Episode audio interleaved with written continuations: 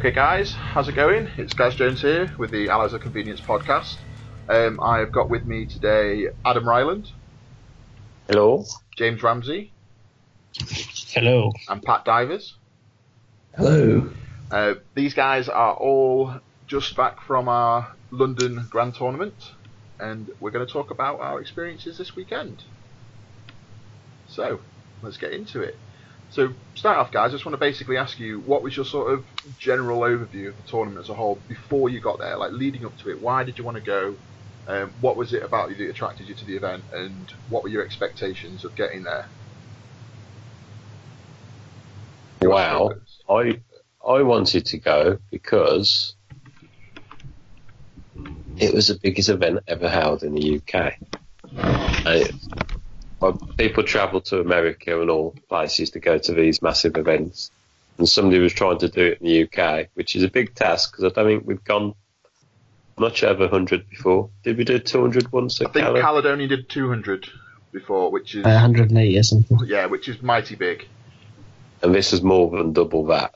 So it's a case of well, we, we go to a lot of tournaments, we play in a lot of, we do play in a lot of tournaments. And that, that's that. We're finishing there. We play a lot of tournaments. good, Adam. Thanks for your input. Um, no, it's a good point though, because like you say, it's in Britain. We've never seen anything of this scale before, have we? Really?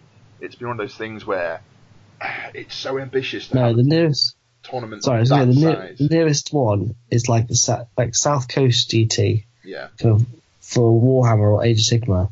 That's the biggest event in the UK. It has been anyway, and, and it's 200ish players. I really. mean, they, they get they get people from all over the world coming because it's probably the biggest, one of the biggest fantasy or AOS whatever it is now events. Um, Well, this one had 40k AOS and uh, was it Heresy? yeah, Yeah, there are a narrative, few. Necromunda, Blood Bowl. they had Wonderful Bowl everything. They and had- oh, blimey neck. So how many people had all in were there at this event? I'm guessing a little bit, but probably in and around 700 ish. That's a lot of people. That's almost ETC size, isn't it?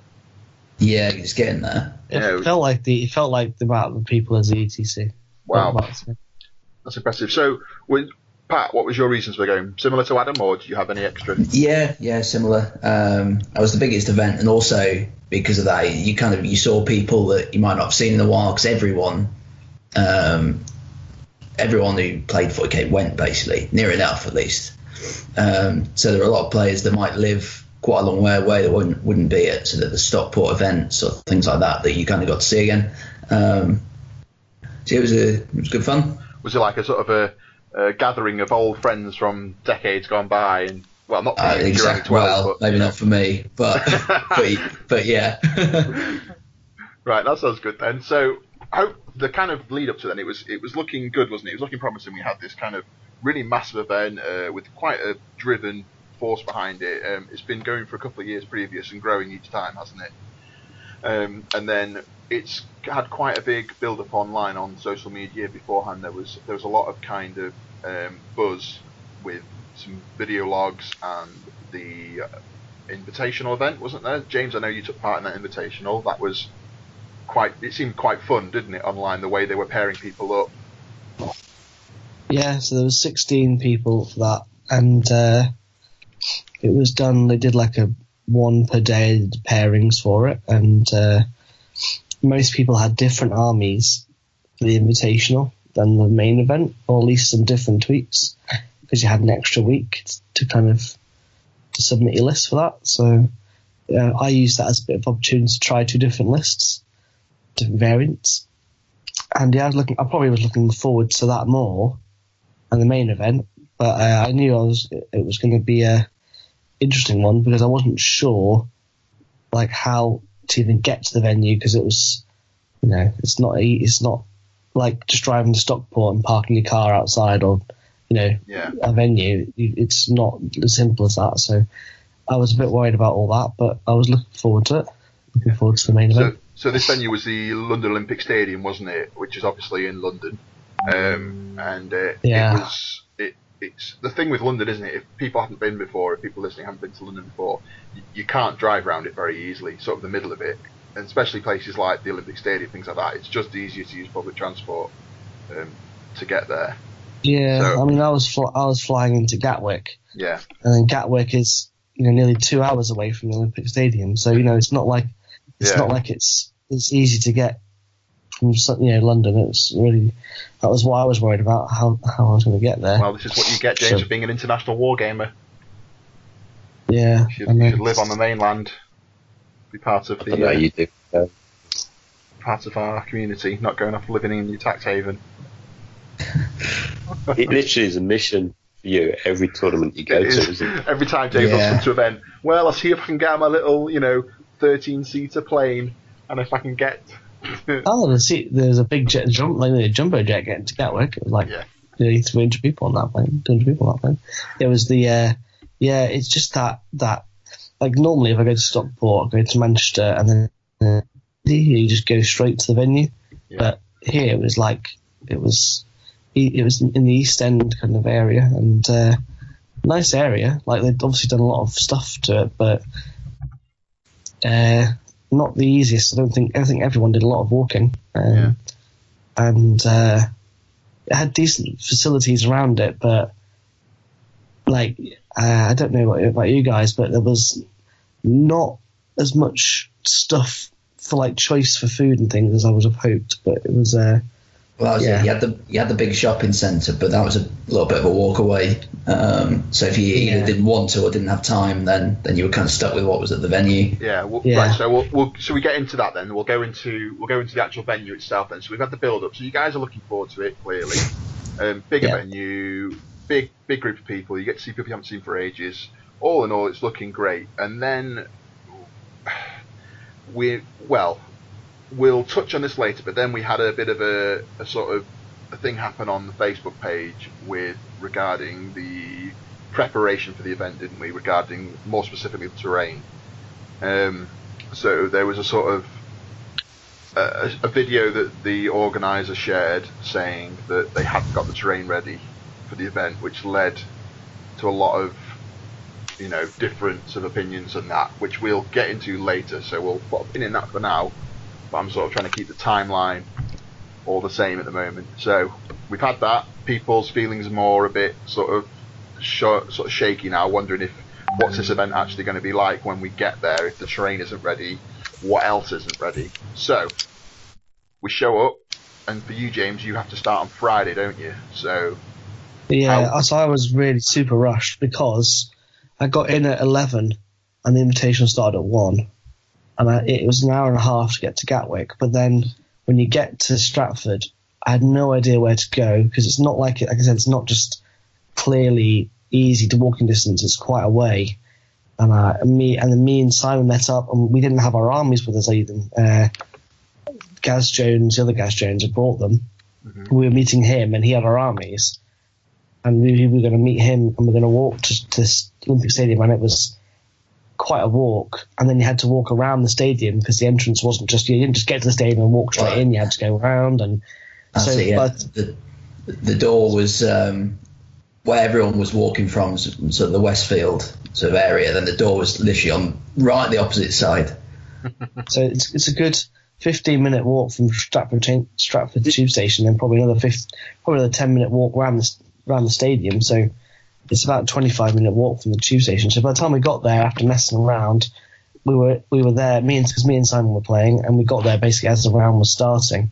oh, right Um, so we were like we were both like sweating. and It was really hot that day as well on Friday. So Ugh, we're both sweating. simon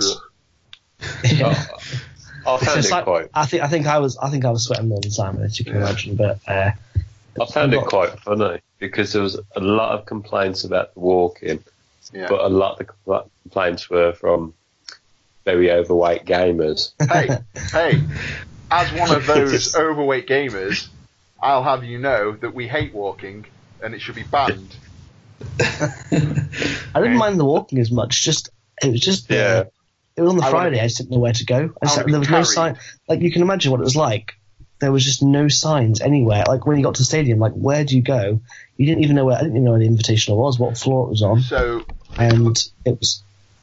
So we just, I just ran in, found it, and uh, I literally just threw on the sound. I was already like five minutes late starting the game, and so I was already under a bit of pressure to Yeah. start playing, and that kind of ruined that. That kind of ruined that game for me because, uh, you know, you don't, you need, to, you don't even get a chance to get my army list out.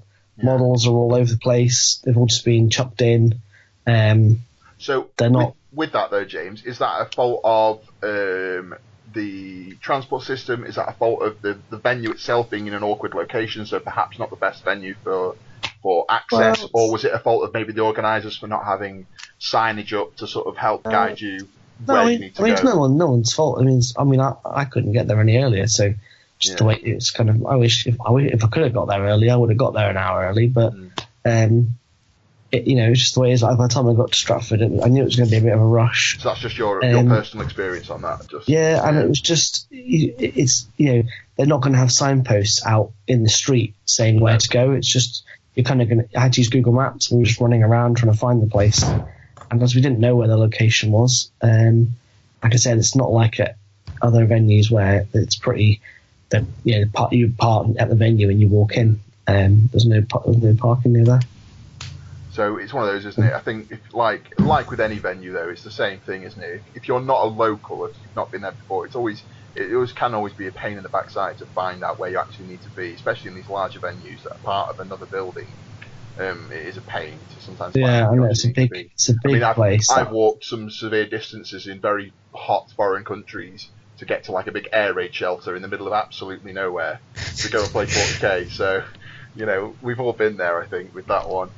Um, I think. Yeah, so, so sorry, I was going to say I I, I was uh, drawn against um, Jeff Robinson, one of the American guys, Mhm. and Simon was drawn against Frankie, the other American other American guy from Frontline Gaming, and uh, so he was lo- he was a really good guy. Uh, Jeff, he was really nice. He was playing Custodes, which is quite a difficult game, and um, like I said, he he won the game in the end. It was quite comfortable for him. Uh, I probably would, could have played a bit better if I wasn't like profusely sweating and I got there and like dying of because I mean this Matt had given me not only my army to carry but his army and a whole freaking sister's army that was like made of metal and all the books and all the codexes and I had my back all my clothes oh it was just insane how much stuff I was carrying and uh, it, pack horse I literally, yeah, I was a pack horse and I was walking for like 40 minutes at this point and I was absolutely destroyed. Like my arms were just destroyed by the time I got there. See, Um, ban walking. Get carried. You carried feel everywhere. fitter for it now, don't you? Problem solved. Yeah. And then, so it was, it was a good game. I had, had a good time. And then it meant the good thing was by losing that first round, it gave me a chance to kind of get to like see the venue a bit and chat to people, um, which was good. And the terrain, obviously, at this point, I've seen the terrain, and it wasn't, you know, I, it, they obviously had all this painted stuff for the invitational, and uh, yeah, it looked alright. It wasn't, it wasn't looking the best, but Yeah. it was well, play, it was pl- it was playable, but yeah, well, maybe we're going to have a bit yeah, of we'll, section we'll on get that. we'll get that's- we'll have we'll have a section on terrain gate in a bit. I think. With, Yeah, we'll, I mean, we'll try and we'll try and focus on these because it's it's going to be one of those, isn't it? We're going to have to talk about it, but let's you know, the, Yeah. kind of the awkward family member of the corner that people don't really want to talk about, but we're going to have to get there at some point. But you know, we- we'll and they had there. the uh, they had their stream set up on which looked cool, um, and they had they had the bars that were all open, and you know, the food wasn't like they were serving food and things, and it wasn't like crazy expensive. It was fairly expensive, but not. Yeah, yeah. I mean, Well, like you've got you've got London, and you've got the fact that it's in a stadium, so it's going to be Yeah. expensive. And anyone expecting It it, was not like- to be expensive is probably Yeah. misleading themselves. I mean, if you've been to any, if you've ever been to a football game, or if you've ever been to like any sporting venue, anything like that, you know, you're paying nine quid for a pint, for goodness sakes, at some of these places. You know, ten quid for a burger. That- yeah, it was like costs. ten pound for like a burger, chips, and a beer. You know, it was like That's it was that- like that's stadium prices. Yeah, so it wasn't. I wasn't all complaining. The only thing I, was, I wasn't didn't like that much was the. I mean, I don't want to go into the food massively, but just the lack of choice. There wasn't that much choice, and I noticed this so straight away. I got there on Friday. I was thinking, is that all they've got for three days? I was thinking, oh man, because uh, I got there at one, so I had my, I lost the game. I had no lunch at that point. I lost the game. Well, I'll have lunch. I was like, right, okay, what are the two choices? Okay, there's that or that. I was thinking, well, okay, I'm going to have this three times then if I'm, if I don't go anywhere else. So Uh, regarding that, what the choice is what burger and chips and Uh, hot dog and chips, which I don't think anybody, if don't you're a anybody had vegetarian or if you are a little, I don't There know was- a vegan There was some or, sweets as well. or if there you're was- yeah, there was like a- And there was a there was a bean burger or something as well Yeah, for there was a the veggies. Um, but if you've got any dietary needs, you, you you're pretty stuffed. it would yeah it would, would be quite limited. Yeah, and obviously with bags being searched, you weren't allowed to bring anything in. Mm. So, um, if we go into that more weren't to- detail then, because like I think that's probably the right time to look at it with with the with the outside food. I know that that was an issue for a lot of people on the first day of the actual event itself proper was there just wasn't any real access to food and drink and especially water. So I don't know, Pat or Adam, was that something you experienced, or is that just something I'm reading on Facebook? They they did have um, sort of either water jugs like uh, floating about. Um, so I mean they were there. Now I think one of the issues, especially in the downstairs room, was it was quite sort of cramped. So actually leaving your game and getting out of your sort of row to actually go and get some was difficult. I love that Uh, kind kind of cramped. That that's that Yeah, kind of- yeah. Like if um, For I those of you who are less diplomatic than Pat, kind of cramped is basically ridiculous. If you go on Facebook, I think there well, are. that's it. Like I, I found it kind of cramped, and I'm not a very big guy. you're a slight, slight person compared to normal. Yeah. Yeah, wallpaper. I saw a couple of guys. I mean, I, I was walking around. and I saw a couple of guys, and there was no way you were getting past them. They were sat in Yeah. there, sat in a chair. You were I- not getting past And I won't jump ahead too much, but in one of my games, I had to ask the guy behind me whether he could not sit down because if he did, then I couldn't get to the other end of my board. yeah, Um, yeah, that's so that's that's either one of two things, isn't it? That's either um, a miscommunication between organizer and venue, um, or that is someone has miscalculated and Well- put too many tables in. that was. I think it was. Um, I have listened to. I've not listened to the whole thing yet, but um, of Alex's interview with Zach, and Yeah. Zach had said in that that there was um, the floor plans that they were provided with by the venue had, didn't have things like sort of certain pillars or fire exits on them. So there were things in the room that shouldn't have been there, um, according to the plans, which kind of made it naturally a bit more, a bit more cramped than they'd sort of thought it would be. So that's yeah, that's that's a miscommunication from the venue there. So again, we can't like there's a lot of negative um, about certain things, um, and it, like one of these things is like you say is is that that space between the tables was ridiculous, but I suppose you, it's so hard to prepare for that as a as a tournament organizer with a venue you don't know. And like you say, if you turn up on the day and they've given you a floor plan without pillars, and then suddenly there's pillars, well, what do you do? Yeah, it wasn't as bad upstairs. It was downstairs where where the and especially game one, where they they did move a lot of tables out of, of that room and put them upstairs, which helped. But the game one, where everyone where everybody had to then find their tables, Yeah. that was the the, the initial crush of game one. That could have been uh, uh, oh man, it was awful down there. It was So it was Adam, really really bad. You, you were talking to me Yeah. before about um, the different floors and stuff. Yeah, you you had three floors basically, and the higher up you went, I think the more comfortable you was. I think they were doing the streaming and other systems on the third floor, and you had um, the higher tables on the second floor for the 40k, and I think there was some other rooms off it for the system. And downstairs was all 40k, and downstairs was the place you didn't want to be. That was the main problem. Yeah, I mean, the goal of the event was win to stay in the nice room. Yeah, it, it it didn't quite work on three floors, but the biggest problem, which could have been rectified, but I think they didn't realise until they set up how much problem they would have in the bottom floor, especially when they had to remove a row, was table numbers, and Right. you you literally couldn't find your table, and you'd follow a row, count down your number, get to one before your number was, and the row had finished, and you're like, okay, where do I go now? And it was like somewhere in the far corner on the opposite side, or it you literally needed help to find your tables downstairs. Well, that's it. Yeah, Especially when, especially when you've got like 250 geeks walking around with their armies. It's not with kind of gaps in between the rows that are probably only three feet wide. Yeah.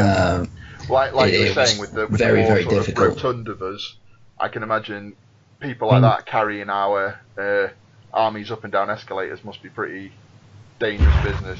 Yeah, I mean there was there was some issues. Like for example, Yeah. there were lots of rows where there was no exit. You couldn't get like there was way you only could get out one way. And I did think uh, at some point, God, what what happens if there's a fire? I'm gonna have to literally climb over a table here to get out to get out of here. Or I'm gonna have to climb under tables. And um, I mean, if you like Adam was saying, you'd be walking, you'd be like, oh right, there's my table's on the next row down.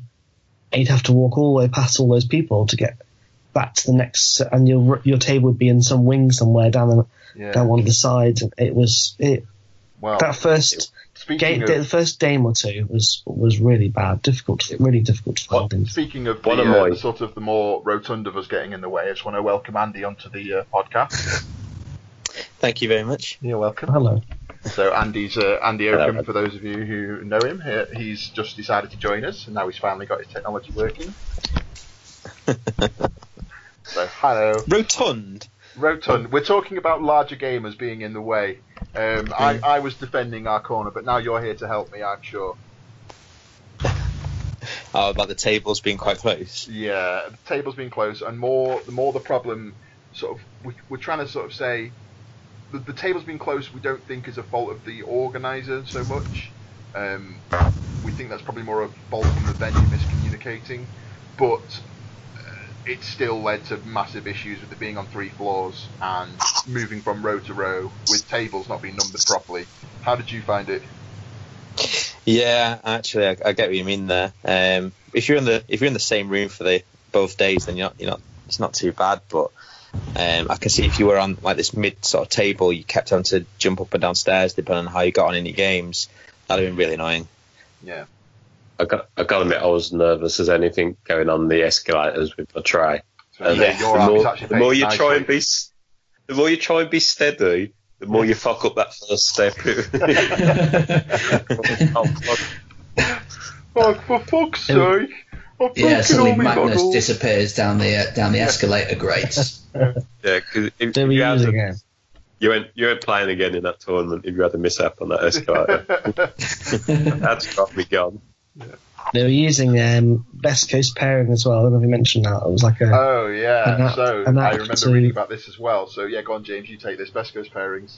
so using so it, it is it's worked reasonably well in America and it is used a little bit in the UK, but not not too much. This is one of the big. I think for a lot of people, this is the first time using it, um, and thank thankfully a, a lot of Americans have come over to help run it, and the people who run it were there, so they were all getting everyone registered and logged in. And so it just, you know, told you where to go basically, what what table you were playing on and who you were playing against. And uh, so that was, Can it I? was, I think the app the app worked reasonably well in terms of actually being useful. Um, I don't know if the pairings were quite right, but Can I ask a Well, question that- to that? Was was it was I, I totally don't know this. I'm just asking out of interest. Was it in the rules pack that this this was going to be used, or in the in the ticket purchase or anything that, that they were going to use best coast pairing specifically? I, I don't think so, but I'm not 100 percent about that. It So- was in a post. Was I it think- in a post? Um, how like I'm. I see again. I see a lot of people who were complaining about this. I'm just going off what I'm seeing from Facebook. So internet warriors, as people say, or in my opinion, peoples with opinions.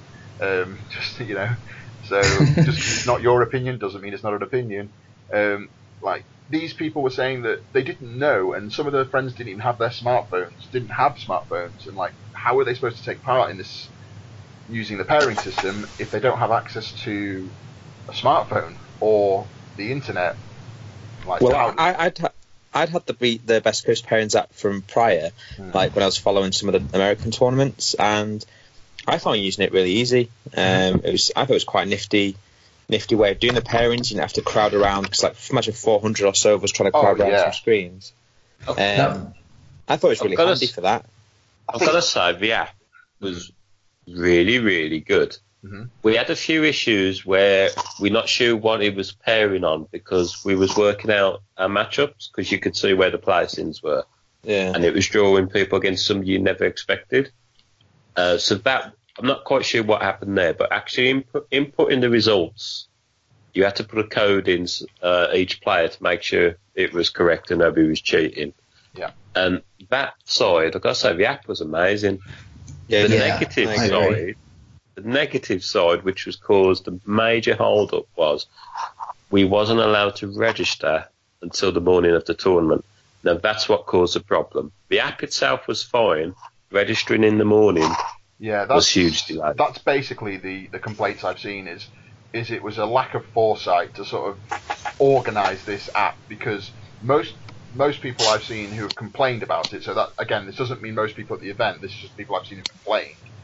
Were saying that they didn't know they had to use it until they were actually at the event, which for me Yeah, Yeah, I, I I was, too I late. that, That- That's too late Yeah. to be organising something like that. Now, most of us are tech savvy. Most of us can get on with this, and most of us would have no problem using it. But not. What happens if you're that one person who's flown from I don't know a thousand miles away? They've paid other things, and they're not tech savvy. They're not confident with things like that. They haven't got roaming on their phone or whatever to use the internet. If you're having a massive event like that, surely you need to be making sure everyone is prepared before they get to the actual event on the day. And I just think Yeah, that that's yeah, the I ball that's agree. been dropped there for me. You could take your results up to the ref. The problem was finding a ref. Yeah, But The problem was uh, Zach didn't want to do the draw in the morning because of, uh, beforehand because of dropouts, which is understandable. Mhm. But the problem was we all got in the venue. The queues to get in was ridiculous because of the because of the venues. Not Zach's fault. yeah. Well, was got, bag searches. do you want to speak every about that game. queue then, Adam, in a bit more detail? We might as well But- while we're here. But the pro- the problem is, once we got in the venue, we had to register for the app, which took a while. And luckily, the Americans were there volunteering, so that sped it up a bit. But because no, we had to wait till everybody registered. We couldn't get a table number, so you couldn't really unpack your army because you didn't know what floor you was on. Ooh, Yeah. So it, it Wow. made things so late. Where if the draw was done, you could go to your table, you could unpack your army, and whoever dropped out, sort it out after. So, is that a So- flaw with the pairing system, the actual app itself, or is that a flaw with not having people register beforehand? Uh, It's I think a little bit with both, I registering. think. Right. So maybe that's Because- that's something that they need to look into for ne- for a potential next time, then, isn't it? Is, is how to get people in the doors quickly, set up, and not worrying. Yeah, Yeah, that and the, many app- the app players. on the. Sorry, go ahead. Alan. So that many players need to know where they're going in the morning. It's no good having them all hanging around. Yeah, you, you're just gonna. I can just because again, I wasn't there, but in my in my mind's eye now, I'm just seeing a huge, basically bottleneck of people going into one entrance and just not knowing where to go. And I'm guessing that's probably what happened. That was it, yeah, basically. I mean, on the whole, the app was really good in that you only needed one one of you between you to submit, and then you kind of Yeah. both put your little kind of password thing in, and then it went off. Um, so it was really functional. I think with the, the pairings, there were a few that were a bit funny. Um, instead of doing like we normally do here, where you would play somebody who's basically on a very close number of points to you, it was basing it off win loss. So it would pair you with somebody with the same win loss record. Ah, So potentially, like game two, I played. Um, uh, sorry, no. So like potentially, if I'd won both my games twenty 0 my opponent may only have won each of theirs by 11-9, but it still counted as a win. right. Um, so suddenly I've got 40 points, my opponent's got 22. Yeah, we're playing game three. Um, That does that sounds like a big problem. yeah, so I mean, it wasn't. Pat, wasn't it? Well, that was it. I, Andy was on 40. I was on 38, and Robbo um, was on 39. Yet I played Andy. Um, so there were a few cases like that going on, um, and I think it, it was happening all weekend. So it was just it was um, again not not Zach's fault, but that was just how the app was coded, um, which I don't think anyone realised until again- until the day. For, for me, I know I know you're saying it's not Zach's fault that it, it, the app isn't Well, coded correctly. But It's not that- his fault some- in, in the sense, should- but he should have known that Exactly. beforehand. You should be looking into that beforehand. For me, if you're if you're doing a if you're doing a tournament of 400 players of 40k, um, and you want a proper Swiss rank, because let's be honest, five games to split 400 players, you've got to have it absolutely spot on for Swiss rank to even get any because you could end up with like I don't know twenty odd players all with the exact same score. It's a lot, yeah. Yeah, and it's a lot. It's a lot of players, and you just you, you sat there thinking, if you're not Swiss ranking this, then it's not gonna wo- it's not gonna work how you want it to. No. And you could, like you say, you could end up with someone on 40 playing someone on 22, uh, and that's just 22. You could be in the middle of the pack after two rounds. So Well, that's could it. Yeah, you could you've got, you've got two. playing You've first. won the, both games, won by one VP. Yet Yeah. you could be playing, yeah, the guy in, guy in first place. Yeah, which is just crazy. I don't think it was quite that strict win loss though, because how would first and second place have played each other in the last game? They must have fixed it. It's luck of the draw. I mean, at that point, there's not that many people on on that many wins. Uh, I mean, I played in my last round. I was meant to play Tom Layton, and I ended up playing Tony Chu, who's like three three away from me, three below me.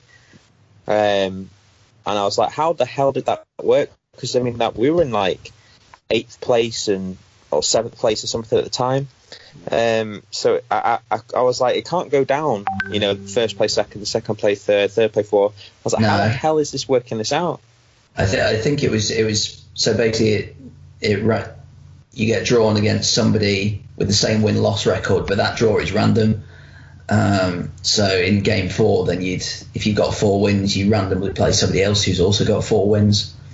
Um, but obviously, yeah, the wins might not be sort of treated as equal if if somebody's won theirs by eleven um, and you're on twenty. So it might just be luck of the draw. I'm honestly not sure whether they did sort of fiddle with that one or not.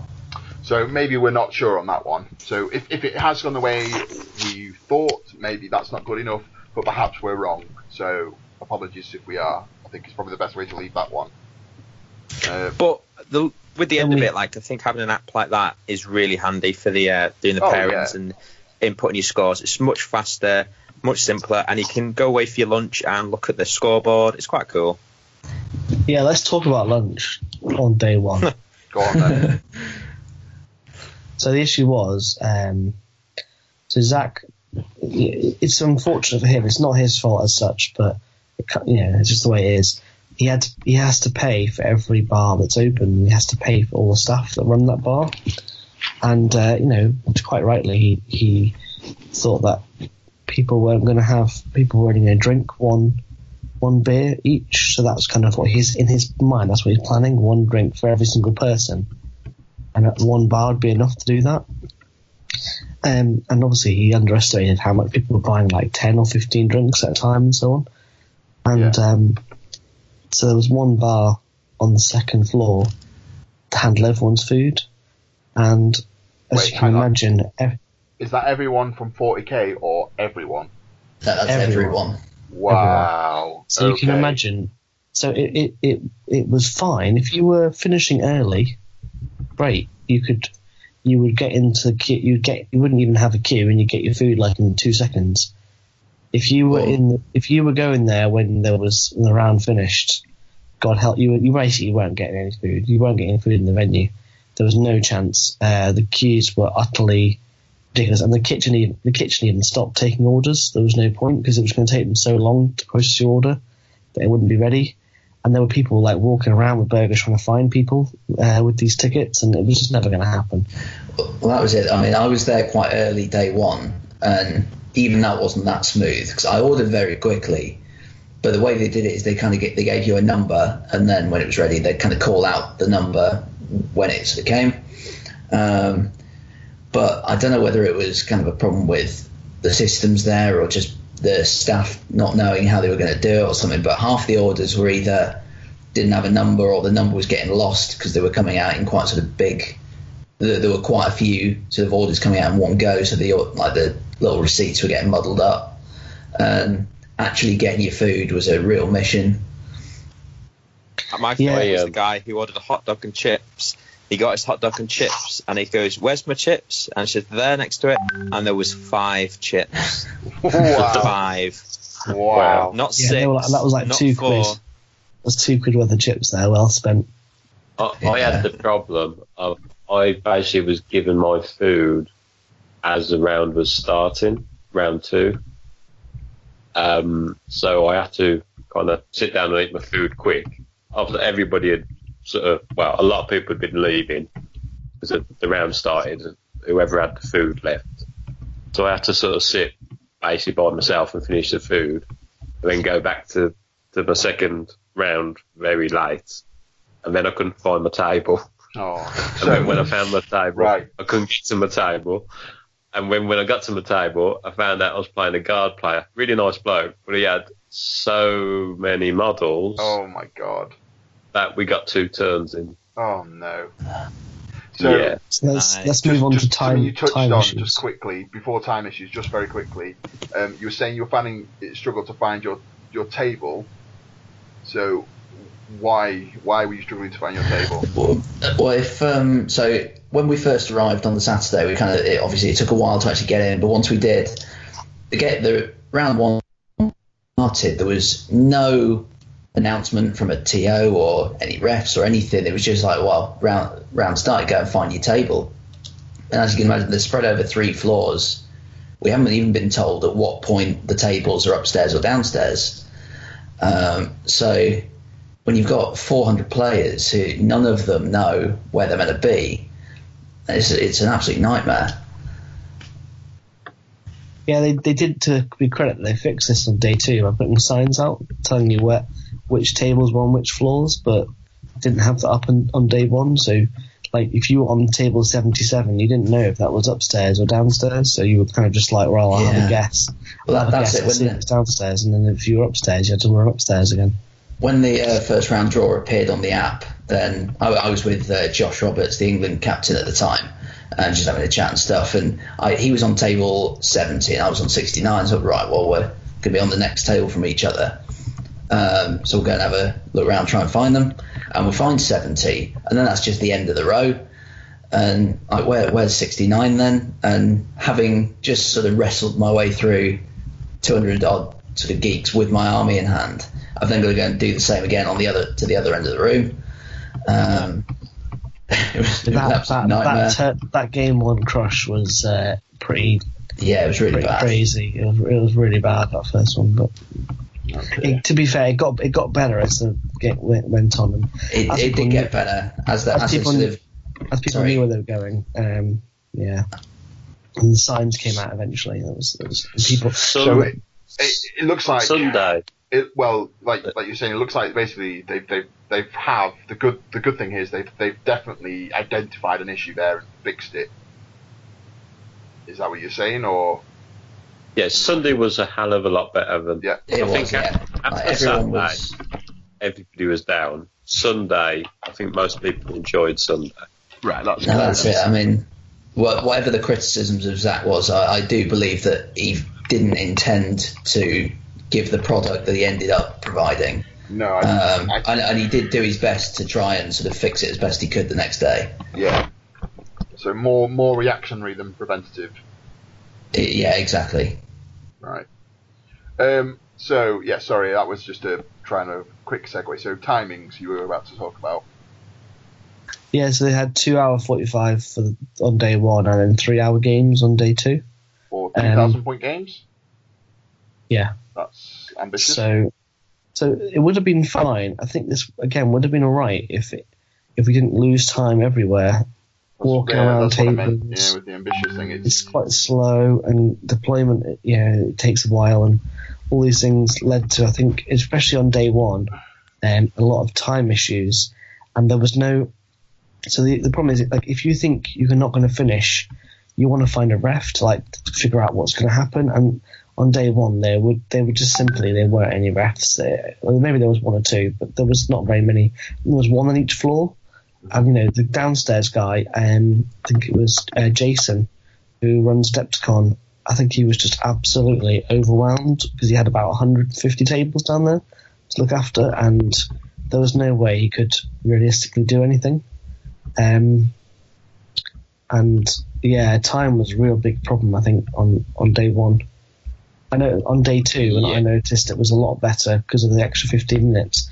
Because people knew where they were going, um, and like I, I was sort of helping out on day two, and I noticed there wasn't too many problems with time. I just had, to, you know, there wasn't uh, many games not finishing in time. I, I think over the weekend I only I played one game, which was the last game, at uh, at the max time limit, and I was short on time on all the others. But the second day is like Blackie came and refed, and he he helped me carry my stuff upstairs for the for the last game, so that helped with time. Saved me making three trips up and down, so that helped. As you, there was more refs because there was a lot of volunteers on the second day, so they could direct you where you go in and if you needed anything. So with Uh, with these volunteers, where did they come from? Uh, It's like basically, there were people that dropped out.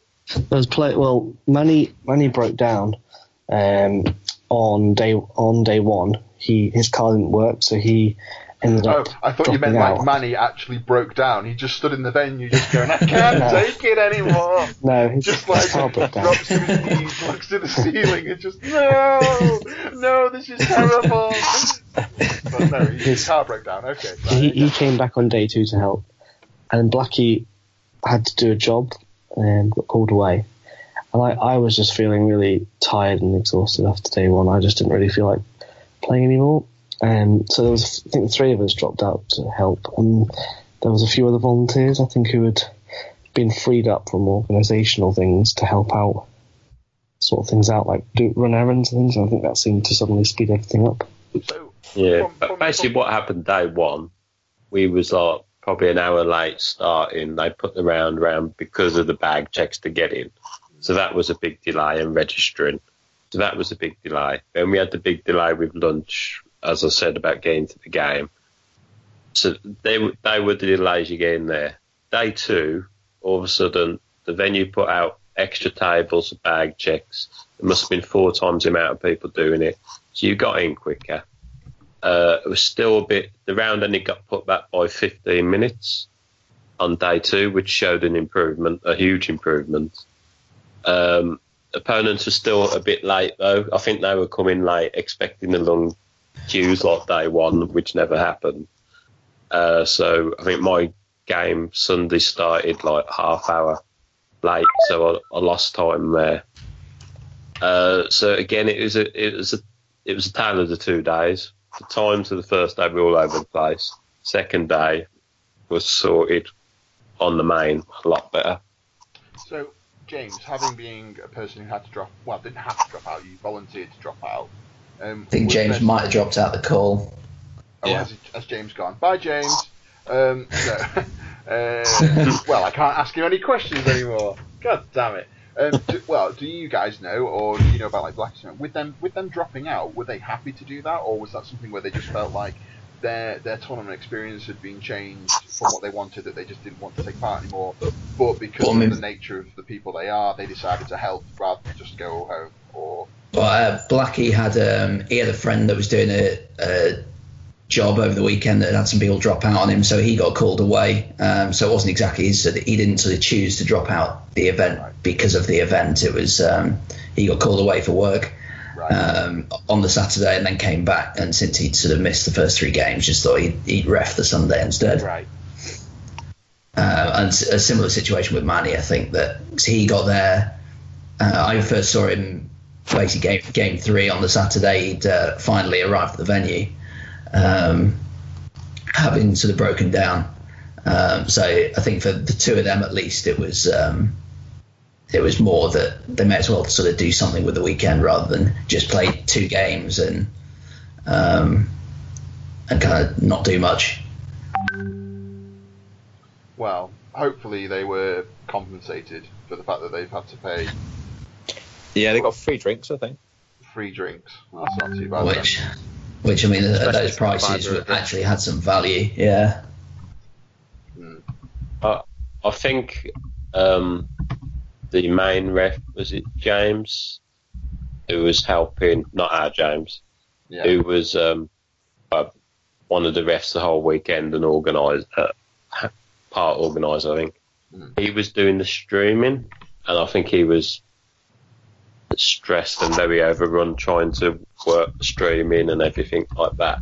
So I think that actually took more time than they expected as well. Yeah. I, Yeah. I think basically they wasn't expecting the refs to be as pushed as they were, Yeah. which you kind of, I think you need quadruple the amount of people.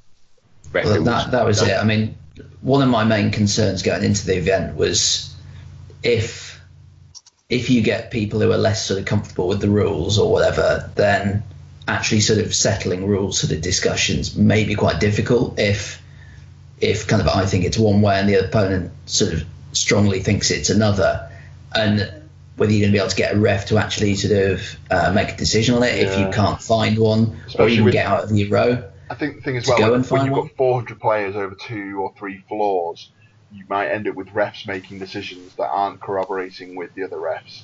Um, Yeah. And so are making two opposite calls, um, which I've known to happen at many events, um, not just this one. And it is very frustrating for a player when you hear something's been ruled one way against you, but another way against your mate, and you're just thinking, that's a pain. But I totally understand the, frust- the frustration from both sides for that, because it's so hard with the with the rule system, which isn't perfect. We all know it's not perfect.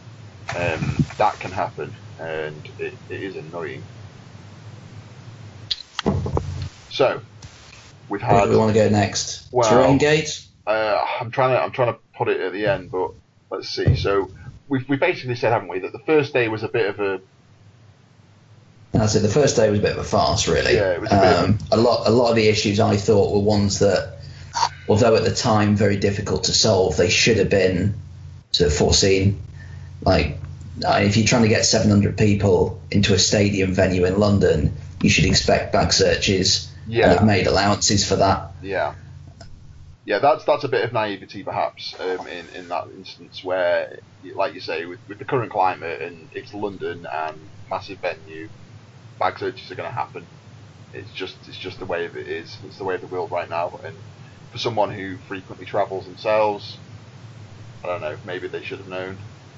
Um, they should have known really, but I don't know. That's that's me just making assumptions there myself, but there's something perhaps you should be thinking about um, beforehand. Um, but the second day sounds like it was better through whatever reason, whether that was people helping, whether that was um, the organizer himself, if he's got himself into gear and realised what the problems were, tried to fix them. Um, Yeah, it was. It was much better. The um, Food. like like you say, it was the, the problems were fairly obvious um, after day one, and and pretty much all of them were well, maybe not perfect, but they were certainly better than day You said, I think we were talking before the recording where we were saying that they actually upped the water for the Sunday. You, there was much more water available. Yeah, that definitely. Yeah. So these are all like like I say he's he's obviously reacting to, to things uh, on the day, but it's one of those things. It's it's probably too late to be doing it actually during the the, the event. It happened at uh, I can't remember which ETC it was now where they I think it was Greece. Um, was it, no, it was Prague where there was the the, the water, issues. The water issue Yeah. was Prague. Ah, right, was Prague. Um, for those of you who don't know, just very briefly, um, in Prague they charged an extra five euros per player. Was it on the gate, which was supposed to Some, be something like that. Yeah. which was supposed to be spent on water um, because they hadn't factored that into their costs. They went out, they bought all this water, and then they then charged the players again to try and buy the water back. So um, it was a bit of a joke, and there was quite a big kick-off. Um, And he had this, the, yeah, the staff that were assuming quite large tips as well. yeah, Quite difficult so- about getting you change. Yeah, it was. It, it's one of those things, isn't it? You've got a lot of uh, rather hefty, sweaty men in a very, very tightly packed room. Um, you're going to need a lot of water. So, as an event organizer, if you're thinking of doing a 400 player event in the future, make sure you have enough water to provide your players because it's very, very important. Um, you just can't. You can't host an event that size without thinking of things like that. For me, um, it's so important. You know, you don't want people fainting. It's, it's, it was quite warm this weekend. Um, and I mean, we've had I've had personal friends who've had to be taken to shower cubicles because they've had heat stroke because of game, war gaming. It's absolutely ridiculous. You know, we're not athletes Neil Kerr. by any yeah Neil Kerr. We're not we're not athletes by any stretch of the imagination. Um, but you know, these things can happen and they need to be taken account of because it's players' health and safety at the end of the day. Um, it's it's paramount. Um, it's something that should be thought of. Right, so shall we move on to Terrain Gate? Let's do it. Let's face Terrain Gate. Yeah. Right, so Uh, I'll I think I'll start off by saying I'm an outsider to this. I wasn't actually at the venue. However, I was following the build up online and I am quite shocked that the terrain was only started to be built 11 days before the event.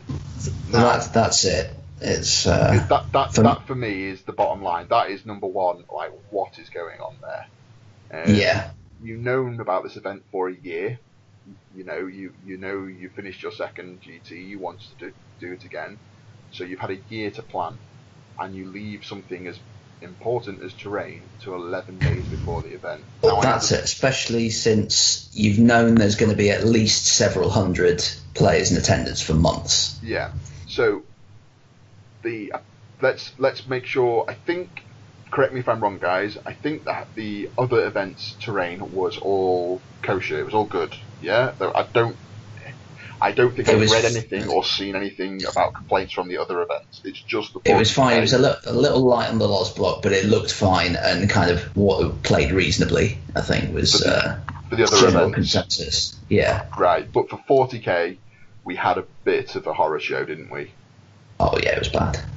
So, So, uh, and to be fair, the functionality of it, it worked very well in the game. The only thing on the design I would comment on is a lot more of it needed bases. On Yeah. some tables, there wasn't a single piece of area. right, so no um, cover. So yeah, basically, it had to be. It was all. A lot of it was just lost block. Now there were there were small bits of area on some tables, but not all of them. it was Um, like playing on a bit of an open board, really, in some cases. Well, that was Yeah, it. Yeah. if you're playing against like Tau with SMS or like Dark Reaper Tempest launchers or mortars or thing, things that ignore line of sight, then like you say, you might as well be on a snooker table. Yeah. Um, so, I mean, largely, functionally, it was fine. But obviously, the issue was more aesthetic for, for most Yeah. people. Now, for those of you who don't know, and if you don't know, how do you not know? Um, the the organizer and whoever's were volunteering to help him, they started painting the terrain 11 days before the event. Well, no, sorry, start again. They started to make the terrain 11 days before the event. Now, Zach has come on to the podcast very, very bravely and very kindly come on, and he's given his side of the story. And you know, we've listened to it and we've heard it. Um, for me, I understand real life gets in the way of 40k. At the end of the day, this is a hobby for all of us. This is a hobby for everybody. We're doing it for fun. We're doing it for our relaxation. Um, some of us take it more serious than others in terms of the competitiveness of it all. Um, but but at the end of the day, we're we're paying for our entertainment. You're you're spending money on where, what you've earned in your week in your job to go and have yourself your fun time.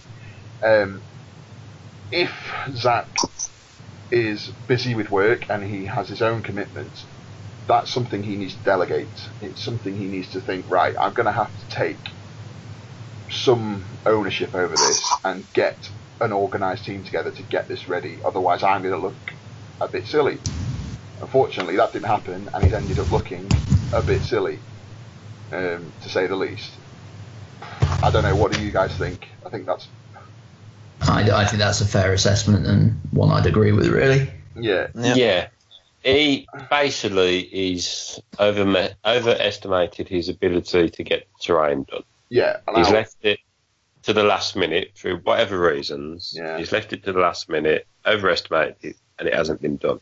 Yeah, If it actually had been done how he was intending, it it, would have been- actually would have looked pretty good. I think it would have been good as well because the, the other thing is, is he said he said he had three different stages of terrain, didn't he? Medium, heavy, and light. But Yeah, that, that wasn't of them having to really be existent. Yeah. So what you what you potentially then I know this is, isn't what quite happened because obviously people use different terrain. I think was it or there was there was a, there was a bit of spare terrain that was used. But Uh, there wasn't really, no. oh, was there not? Uh, So- that was that was sort of something that was mentioned, but as far as I know, I never saw any of the, so the extra what- terrain. what you've actually ended up with is basically you're playing on the exact same board every single time, and you're moving That- floors with models to go and play on the exact same board. Yeah, I mean, to be fair, I actually quite liked the fact that the boards were standard because Yeah. the amount of games where I might have played in one tournament where you say, "Oh well, I played this guy and I got screwed because the terrain was terrible, and I like on that board I just can't beat whatever my opponent was using." Whereas this, the, the board isn't a factor. It's well, here's your, here's your terrain. Yeah. Um, and it, I also like that we kind of knew the terrain beforehand, so it sort of allowed people to alter their lists in some cases uh, to sort of accommodate that. That's a fair Yeah, I point. like that as well. I, I personally like having different terrain because I think terrain is part of the me. game, and I think that it, it gives you that one game when you think I've got no hope here. Suddenly, the terrain can give you an advantage, or you think that game that you think I'm definitely going to win. Suddenly, the terrain plays against you, um, and it's something that's part Um, of the game. But that's just my personal opinion on that. And again, you guys think it's good because you've got the same function. You can plan your list accordingly. I think you can't really split hairs over personal preference. I'm with- I'm with you, Gaz. I like going to the table and finding out what the terrain's like when I go to the table. I mean, you suss out your game plan when you've arrived at the table then. Yeah. And also, what I don't like is moving all them tables to play on a table that's exactly the same. Yeah. The thing, the thing is, though, windows be a I- different colour. the thing I is, though, understand why I- Zach's done it, but yeah. the thing is, though, Adam, with you, and I know, like, this is one of the reasons why I didn't buy a ticket. It, it's one of many reasons why I didn't buy a ticket, but is I didn't want to play on functional, everything the same terrain. Um, so I didn't want to go to that kind of event. Whereas you knew what you were getting before you bought the ticket. Then you bought the ticket, and then you haven't actually ended up getting what you thought you were getting. Do you see what I mean? So, like, although you do prefer it, and I think that's fine, when you get there at the event, and if you get delivered, if I, if Zach had met his promises, then it's something that you know it was in the rules pack, it was there. You bought the ticket for that event. So, uh, do you see what I mean? Or Oh yeah, I, Yeah. I, I think the the thing from our point of view, while we got on with it, is because great we was promised this and we never had it, mm, but we we we are between us we have played a lot of events, and we've played on some pretty shocking terrain at all events we've been to. I we think. have, and terrain, terrain for some of us isn't the be all and end all. I know that plenty of you guys have said like um, you were happy with it just being functional. You're not really terrain isn't a big deal for you, which is fine. Right. And I'm sure there's a lot of people out there where they they couldn't have given a toss about the terrain. Um, but again, it's it's it's what what are you selling as a product? If you're if you're promising a specific type of terrain and you're promising that it's going to be all painted and it's all going to be standard and it's all going to have this, and then you don't deliver on that promise, you're opening yourself up for basically ridicule. You're opening yourself up for that that criticism. Well, that, that was it. That, that's one of my comments I put in one of our group chats was I don't I don't personally need my board to look really cool. I mean, some people do, and that, that's fine. That's their opinions. Um, but I, I like mine can doesn't have to look really good. I'm okay with that. But if you've sold me a ticket saying it will be, and then it's not, then that's not really okay. And on top of that, if you're telling people in your rules pack that, that you expect their army to be painted to a certain standard, and you can't deliver that yourself as an organizer, it's it's hypocritical. It's just Yeah. come on. You can't you can't hold all your players to a certain standard and not hold yourself to that same standard. Um, Yeah. And like the other thing as well is is with going back to the 11 days, looking at the vlogs, I was I was quite surprised that it was all outside. I was speaking again before about this uh, before we started recording. Um, I I hope and I, I I I would like to think that it wasn't their plan to do it all outdoors because if that was the plan, that is very naive because we live in Britain and British weather is is unpredictable at best. It could have rained for those 11 days. So if your I was going to say make- it's fairly predictable in that it will rain. well, that's what I mean. If your if your plan is to make and build that much terrain and then spray it, and you that amount of terrain, you're going to have to be spraying in a ventilated area, i.e., outdoors. And then so, he said it himself in his is in his interview. He had to miss two days because of the weather. What, what would have happened if the weather had been bad for 11 days? Let's see. Yeah, suddenly you've just got you've got the you've got boards of no, foam You've got no that no, aren't no, even cut no yet. terrain. Yeah. The terrain wouldn't have been made. So unless he had a contingency plan, which I'm sure he would have done, I'm not saying that he wouldn't. I'm sure he would have found another way of doing it. But it just seemed to me like there just wasn't a lot of thought put into this terrain. That just that it was a, it was an afterthought, and then it was a, a slow realization of oh my god, we shouldn't have left it this late, because you could kind of see it in the in the vlogs of how much wasn't being done, and he said it himself. He had to work nights. He realised he was doing it overnight, so he's put a lot of effort in at the actual time itself. He has worked his hardest there and then, but he hasn't predicted that this would happen, which I can't understand why someone with a, I don't know, how can you not see this happening? I don't know. It's a it's a big one for me. That it just it just smacks of either not thinking it through or just not, or just being a bit naive. I don't know. I think that's been covered an awful lot online on Yeah, Facebook. that, that's been one of the main talking points, really. Yeah, I, I, mean, I think I think the opinions be- been well well made by many people, including people which wasn't at the events, which No. never had a tube section as well. But I I think Zach more than knows that was a big failure of the events, uh, uh, not of the event, of a part of the Yeah, he event. does. To pick you up on one thing, Adam, though, I've got to disagree. Like, if, if you're not at the event, you can still have an opinion on this. Do you know what I mean? It's it's not. I get I get frustrated when people say, "Hang on, you're not there. You can't have an opinion on this." And it's like, well, I can. I wasn't at the Holocaust either, but I can have the opinion that it's pretty bad. You know what I mean? It's, No. It's, it's, it's, it's just just because I wasn't there doesn't mean I can't make an informed an I, informed I, opinion. I think I think No, you no, do I'm it not- better than, Not- than most me guys, isn't Yeah. I, I mean, I mean, I'm there's not- a lot of people on there who are making opinions, and a lot of the defence of, of Zach, or not Zach necessarily, a lot of defence of it is, wait, you weren't at the event, your opinion is invalid, and that's not true. People still have valid opinions. No, I think I think you do it better than most guys, and, and sort of preempt things with saying you weren't there, so you don't want to say sort of for certain. But there are an awful lot of people who get very Yeah, I, in, I incredibly defensive when actually maybe they're missing a fact that they would have known if they were there, and they're not sort of acknowledging that they might that might be the case. I I think if you've read, which you have, I think everybody has, if you read the comments online from a lot of people who wasn't at the event, Mm. they wasn't just giving an opinion, they were just out to bash, if you know what I mean.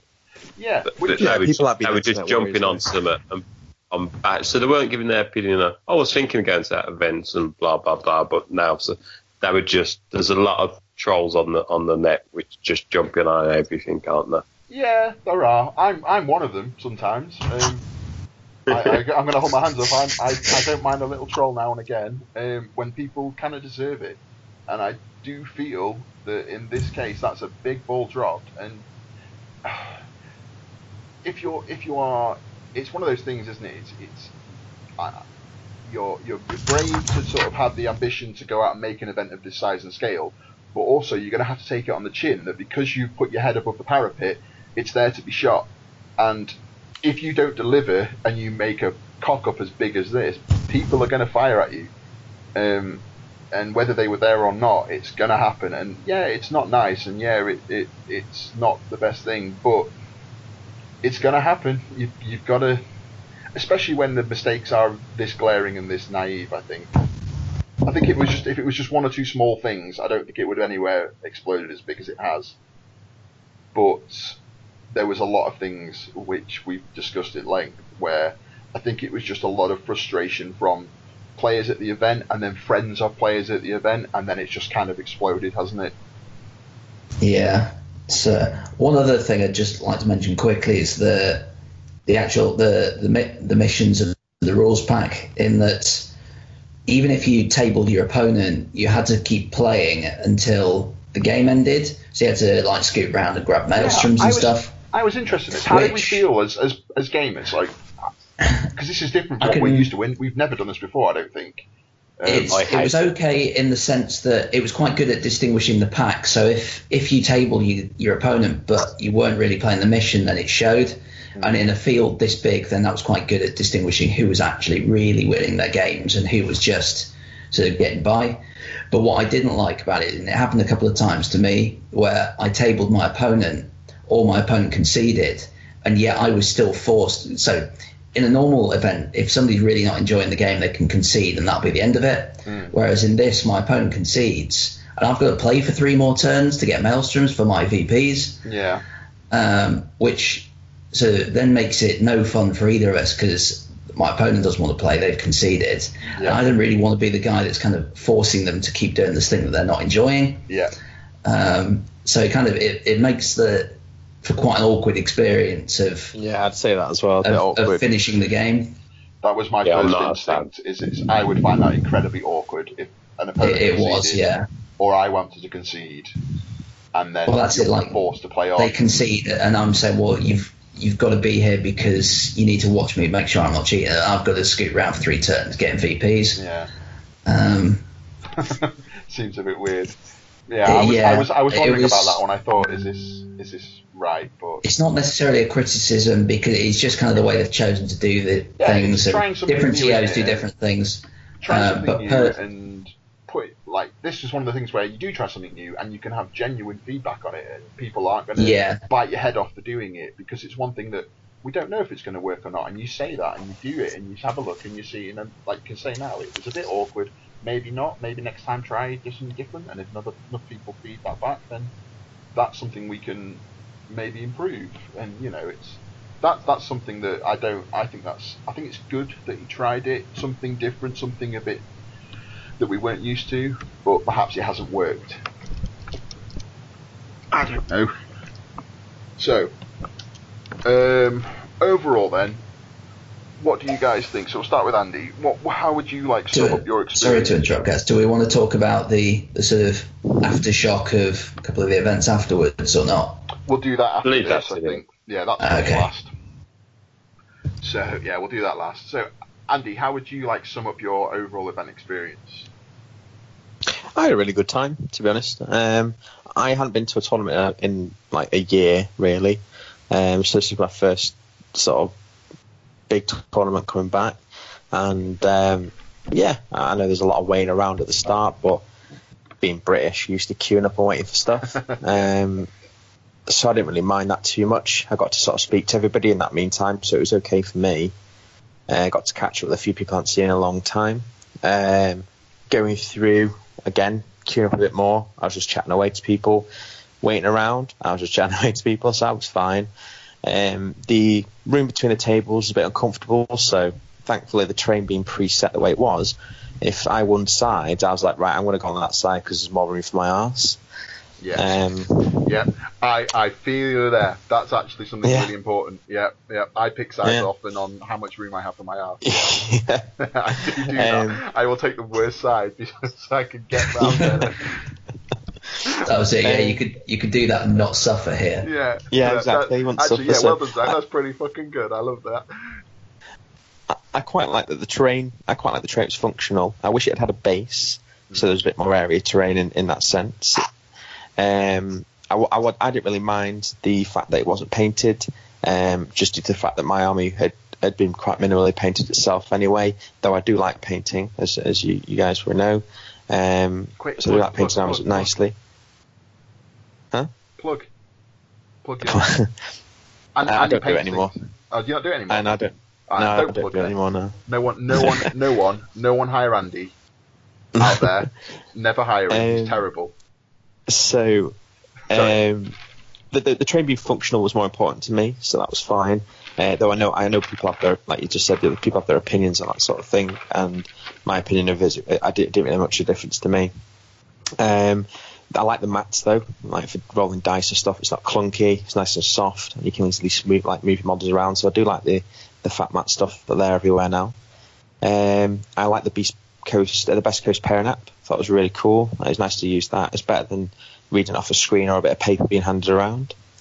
Um, the food bit was yeah a bit disappointing. I didn't really like the prices, but that's London, and the portions being baby size. It sucked, but um, we then walked across uh, the next day to the um, you know the food areas that were outside of the stadium. But that was a bit of a hike, but it was all right. It was nice and sunny. Um, and yeah, I could, I, I, shame I don't, I don't really like five game tournaments. I do like the sixth game just because I like playing. um, but it was nice to get away early and still have a think bit of the time and just travel back. it, with, because uh, we have international players and people travelling from quite far. A lot of the events Uh, have yeah, moved to I- this five turns so they can get Yeah. more people. and also he can pack up stuff because he had to get out that night. Yeah. He had to pack everything away and get out, otherwise it cost him another five grand or Yeah. per room or whatever insane amount he had to pay out. Um, so yeah, I got I, I get I get the five game thing, um, but uh, yeah, I had a really good time to be honest. It was nice to nice to be able to get some games in for once. Um, I'd, I'd I'd say I'd go again if it wasn't at that venue. I think you could. You're probably going to find a better venue, I'd imagine. Um, I think that's probably going to be a lot of people's opinions. Uh, take away all the kind of shouting from a lot of people who are sort of, Yeah. I'm never going again. I'm like, well, fine, you don't go again. I'm sure you'll not sell a ticket. I mean, I'm never going to go, but I don't think Zach cares if I'm going to go or not. He'll sell it to another person. You know what I mean? It's, mm, it's neither here nor there. But I, I think the venue is a massive change, a massive issue. Needs to change that. But it's London. Where are you going to find a venue for a reasonable price? I mean, you, well, that's it. I think I don't think you can find a decent venue, especially in London. Um, it'd probably have to be on the outer outer bits of London, uh, which no, it's no longer the London GT, but yeah. um, it could do with just being some massive warehouse that's just not you know not being used. I mean, we uh, we just don't have them in this country really, do we? These kind of spaces that they do in other countries like the ETCs. Um, I'm sure he can find something that's well, going to probably Tottenham just. aren't, aren't going to be playing their home games at Wembley anymore. We could put a put a word in there, maybe. um, I think you're just a football field uh, that's got a roof over it. That'd be That'd great. be great, wouldn't it? Yeah. Um, yeah, so uh, depending on some of the changes, it, it's not it's not put me off like thinking, oh, Zach's crap at making events or whatever in his team. Um, I know it's not the easiest thing to do events at all, really. Um, and as long as he's obviously, you know, he's going to learn from from the, the bits and bobs that, that didn't go so well. Um, and now he's got the baseline of the terrain as well, so he doesn't have to keep making stuff. He can just obviously get all that totted up for next year, so it should be fine. That's not a problem. He's got the mats. Um, he knows what's needed for the tables to play the games and how to sort of run it. So next year should be a lot smoother as long as he finds a, a venue that's. I, I hope so. For the sake of the gamers and the community, I really, really do hope it actually works because we do need a big event, and it, it's just something that Yeah. needs to be done. I think. I think Zach needs help personally. I think he needs help from someone who is an event organizer who knows how to Yeah. do these things. Um, I think he's got well, the it's the size of it that the fact that, like you just said there, I, I, I'm, I was really annoyed that everyone was kicking off so much online. Okay, some people making some comments is fine, but there's so many posts about it. It's like we get it, right? We, we understand that people weren't happy, but uh, why would you want to put somebody off from trying? You know I mean, no, no one's tried something that big before in the UK, and to put somebody off from actually giving it a go, so that we have these massive events where people from other countries are coming across. I think it's a bit, bit, bit sad really to, to try and put someone off from doing it. I think No, you've but got to I'd remember how annoyed gave- a lot of people are though about what their experiences were. Um, Yeah, pe- people have bad experience. I mean, Pat Pat did a good thing. I think he he gave not like a he gave co- constructive criticism rather than going And- this is shit, this is shit. To, to be shit." fair, I did that first, and, and then and, and then gave him some, something more constructive. Um, it, Because I think a lot of, I mean, it's very, it was quite an expensive weekend as they go, so I can understand why that's the point. I if people didn't ha- didn't have a particularly good experience when they've spent probably, I mean, I'm guessing it varies for each person, but sort of a few hundred quid on it, then. And obviously, if you're coming from America or some, somewhere kind of another like foreign country, then they will have spent a lot more than that on flights and stuff. It's uh, It's also I, I can understand taking why out people are so personal annoyed. holiday and things like that. Like for you, Anthony, Exactly, yeah. a personal expense to you this weekend probably cost you all in 200 to 250 quid at, Yeah. at the top end. Um, you know a lot of people there. You're friends with quite a lot of people there. You probably had a very easy experience. Um, you know Britain. You understand the culture. You know, um, you've probably been to London before. You've maybe used the tube system before. If you're somebody maybe who's not been to Britain before and you're spending a thousand pounds on flights, hotels, ticket, transport accommodation. You're also taking a week of your, you know, 14 days annual leave to come over to a tournament in England, and that's what you're delivered. I can understand why you'd be pissed off. Do you know what I mean? Yeah, And yeah, it- definitely. I, Um, I, I get, the, I get same what you're saying. I totally. Shouting and bawling isn't going to make anyone progress. It's just not. No, I exactly. totally agree with you. But if you're a person that's been bitten, your attitude can, I think, legitimately be fuck 'em. Like I, I'm so angry that I don't care if you make progress anymore. Um, Yeah, okay, I, I can get that part as well. yeah. Um, I just, I just really don't want to put put somebody off from, No, from trying to I- trying to run those big events. I I don't, but I also I I I do do my bit of trolling. I do hold my hands up. I am a bit of a troll. I do get my pitchfork out now and again, but I do also try and be fair in some of the comments I make. Now people might laugh if they hear this and think, "Fuck off, guys, you're lying." But um, I do think sometimes I will try and be a bit constructive and say uh, more realistic rather than rather than helping. I don't help so much, perhaps, but I sort of say perhaps you shouldn't have done it this way. Perhaps you maybe should have gone down this avenue first, or something like that. So, I, yeah, I'm more of that kind of camp. I think of I will point out the flaws and I will say maybe you shouldn't have done this this way, but I'm not so good at coming up with the answers because that's not what I do. I'm not an event organizer. I'm not at one. I wouldn't Yeah, do me, it myself. And me neither. No. Um, I mean, hindsight's twenty twenty. I know you know exactly what you should have done Yeah, afterwards. Um, perhaps, I I mean, never trying to organise something that big myself. I wouldn't even know where to fucking start. Um, yeah. I, perhaps it's not not that easy to, to, to begin with to sort of have so much on your plate. I don't know how big the team is that's helping Zach. I don't know if it's just him on his own. No, I think, Um, I think a lot of it is him, and a lot of it is driven by him, which is ambitious, and I respect that. But at the same time, it's it's naive, it's unrealistic, um, Yeah. and it, it, it, that's what I mean. It's, it's again, it's it's the main reason I did buy a ticket, is because I thought the event would be a shambles, and before I went, and it sounds like it wasn't the best. I mean, shambles might not be the right word, but that day one sounded like a bit of a Yeah, day Bad one was getting to shambles. Yeah. Um, day two was, as we've better, discussed, like. a, a good bit better. Yeah. Yeah, so it's one of those. It's like I, I love I love your optimism and enthusiasm about Andy. I do, and I, I I wish I could be on that level. But for me, it was it's just I'm a little bit more. I understand a bit more the kind of the pain of the people who are mouthing off, and myself Yeah, no, included in that. I, I get that. I'm, I- I'm just really quite chilled person. Yeah, you are. You know. Yeah, you're so relaxed. It's unreal. Um, I mean, I, I'm lying down right now doing this podcast, so. No, I, um, but it's good to hear. This is the thing we need, though. This is, I think, because you don't hear through um, the, sh- the sort of the shouting online because there is such volume in it. You don't actually hear the positives. What you tend to hear is a lot of uh, sort of attacking back, saying it wasn't bad, it wasn't terrible, it wasn't this. You know, whereas you're just saying, oh, I had a good time, I actually enjoyed this, I enjoyed that. You know, and that's what we do need to hear as well. Sort of both sides of it. I mean, I, I walked away from that weekend um, revitalised with 40k a bit, make, been making lists as you can see Yeah. on the Welsh chat. Um, uh, you know, it's it's got me me loving 40k, trying to get back into it again, and um, so my overall experience, yeah, I, I had a good So, time. simple question is, would you go again?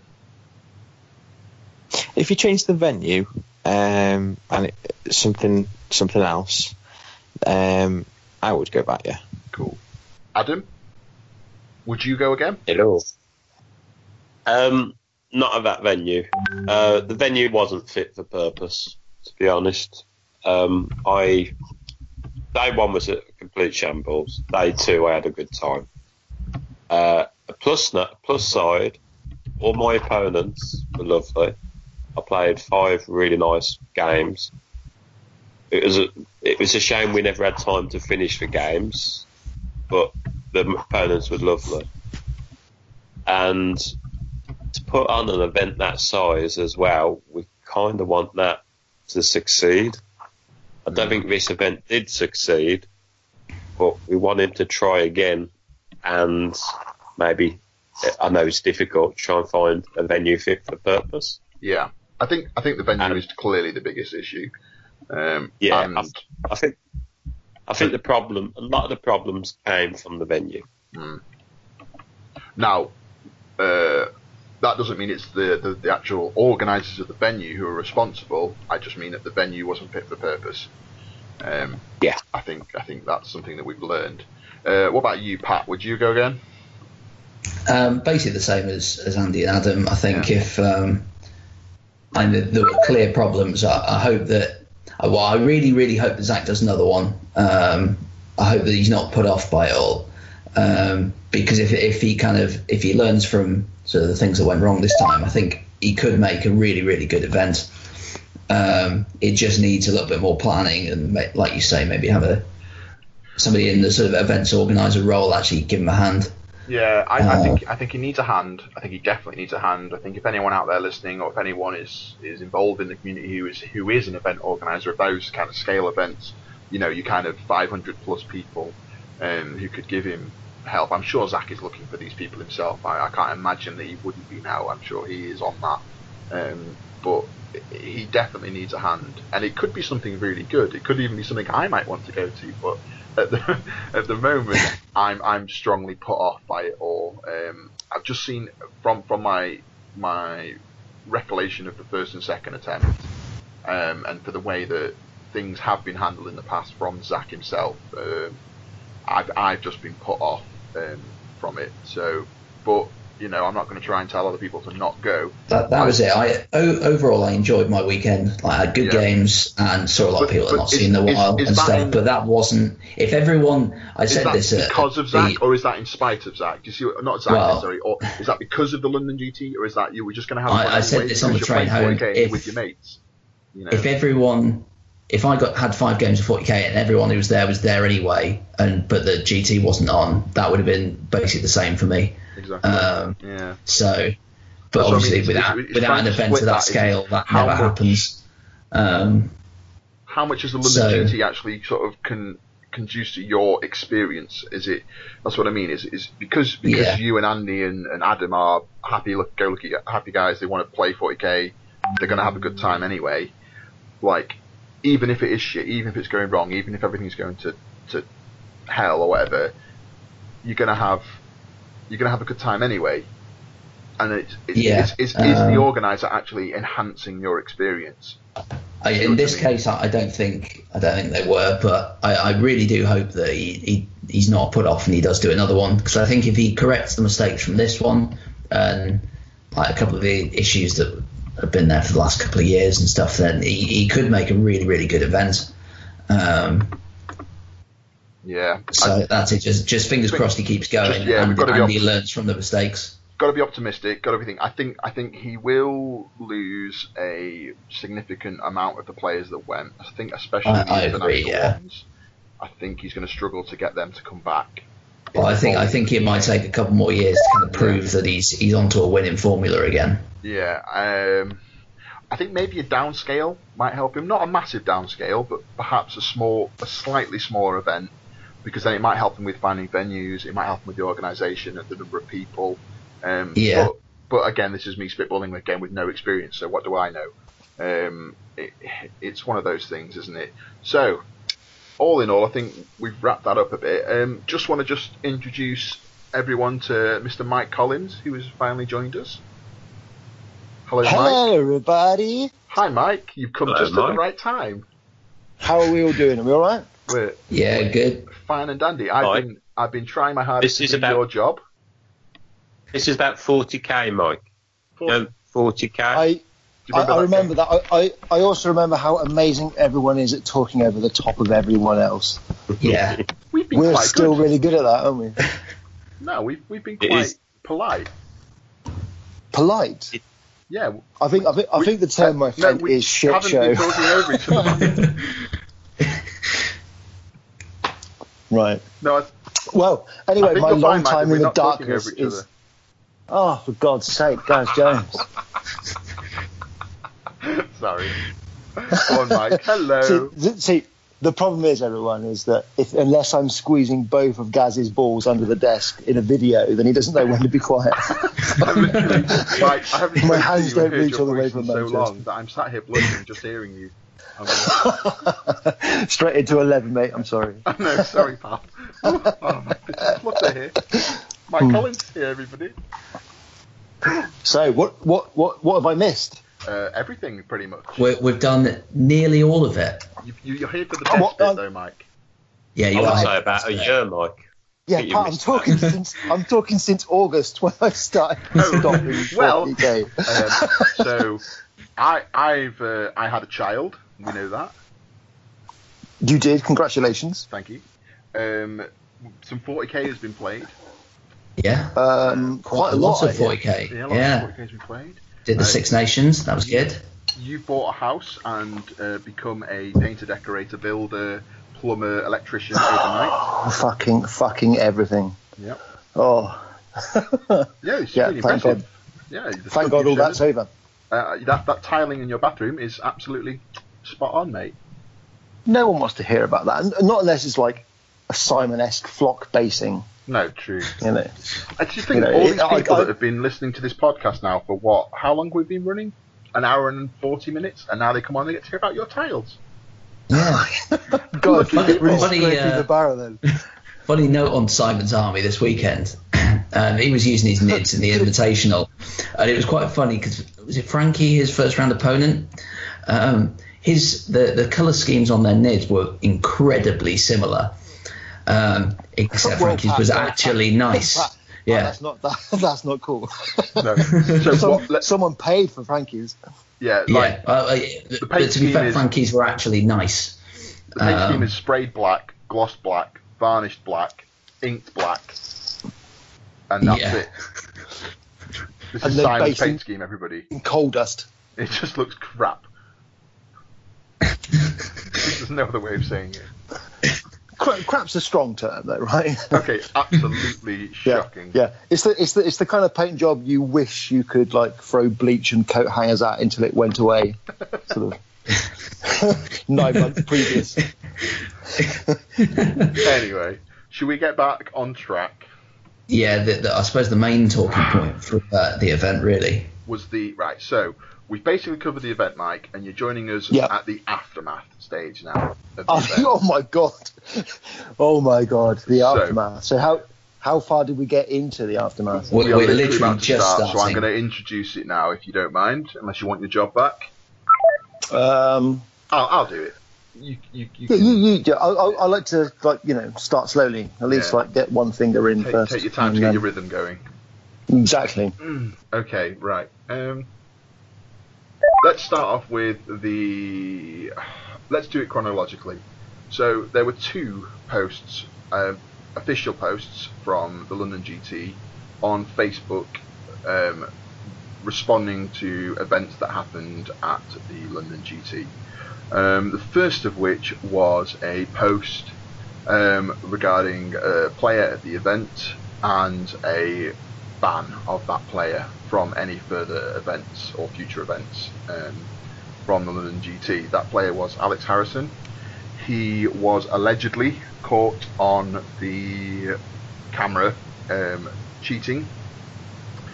This is something that um, I think.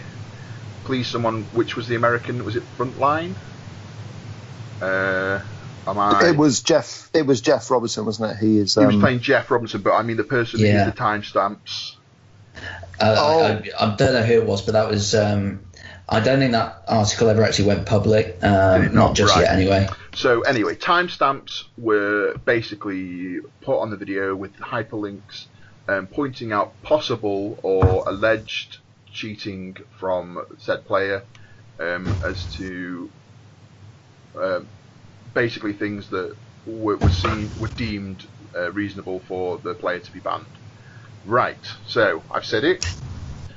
We've discussed it. There was a lot, a lot of blowback from this. Um, do you want me to No, I cover think- it and then you guys discuss, or do you want to cover it? I think my, my thoughts from it, and I think they're probably shared by quite a few people, is having just had an event that didn't run very smoothly at all, having the first post be about a player and not sort of addressing any of the, the sort of issues with the terrain or getting to the venue, etc. That didn't seem like the right way to go. Yeah, I from from where I'm sitting, it's shocking that the first post was not addressing the event. It was a uh, a ban. I, I think that is crazy. I, I could not understand how that was the first post. What about you guys? It was. The, It the was post went out at 3 a.m. as well. It was um, yeah. it was a bit of a funny one. It, yeah, it was. It was literally like uh, snatching defeat from the jaws of victory, wasn't it? In that Oh. respect, it was. It's like, mate, please, not the first thing you say. Please, Yeah. come on. So, it got a lot of negative um, feedback, and there are there are probably I would uh, I'm probably oversimplifying here, but there were probably three camps you were sat in. Uh, camp number one was this is deflection. What the hell are you doing posting about this instead of posting about the event first? Camp number two was, um, and these aren't exclusive by the way. You could be a member of probably two or three of these camps. I'm not sure. Um, maybe two of the camps, not three of them. Yeah, because one of them contradicts. But um, camp number two was um, people saying that the said player should be banned and good he's banned. And camp number three was said player shouldn't be banned and this is um, an awful way of dealing with a situation like this. Um, and again, those aren't mutually exclusive. You could be somebody who thinks that the player should be banned, but it's been dealt with awfully. You could be a player that thinks he shouldn't be banned, but it's been dealt with well. I don't know why to be in that camp, but hey, you could be a bit strange. Um, I think it's just it's just been handled so poorly, just so so poorly. Um, I don't know. I don't know what more I can say without getting myself into hot water. Gaz, why do you not want to get yourself into hot water? Uh, because it's too much effort, isn't it? You, di- you, di- Gaz- you didn't think Gaz, that about the it's a- vegetarians. It's well, li- no, no, I got nothing against vegetarians. It's vegans I oh, don't Oh, was like. it veg- vegans? Yeah. That was the one.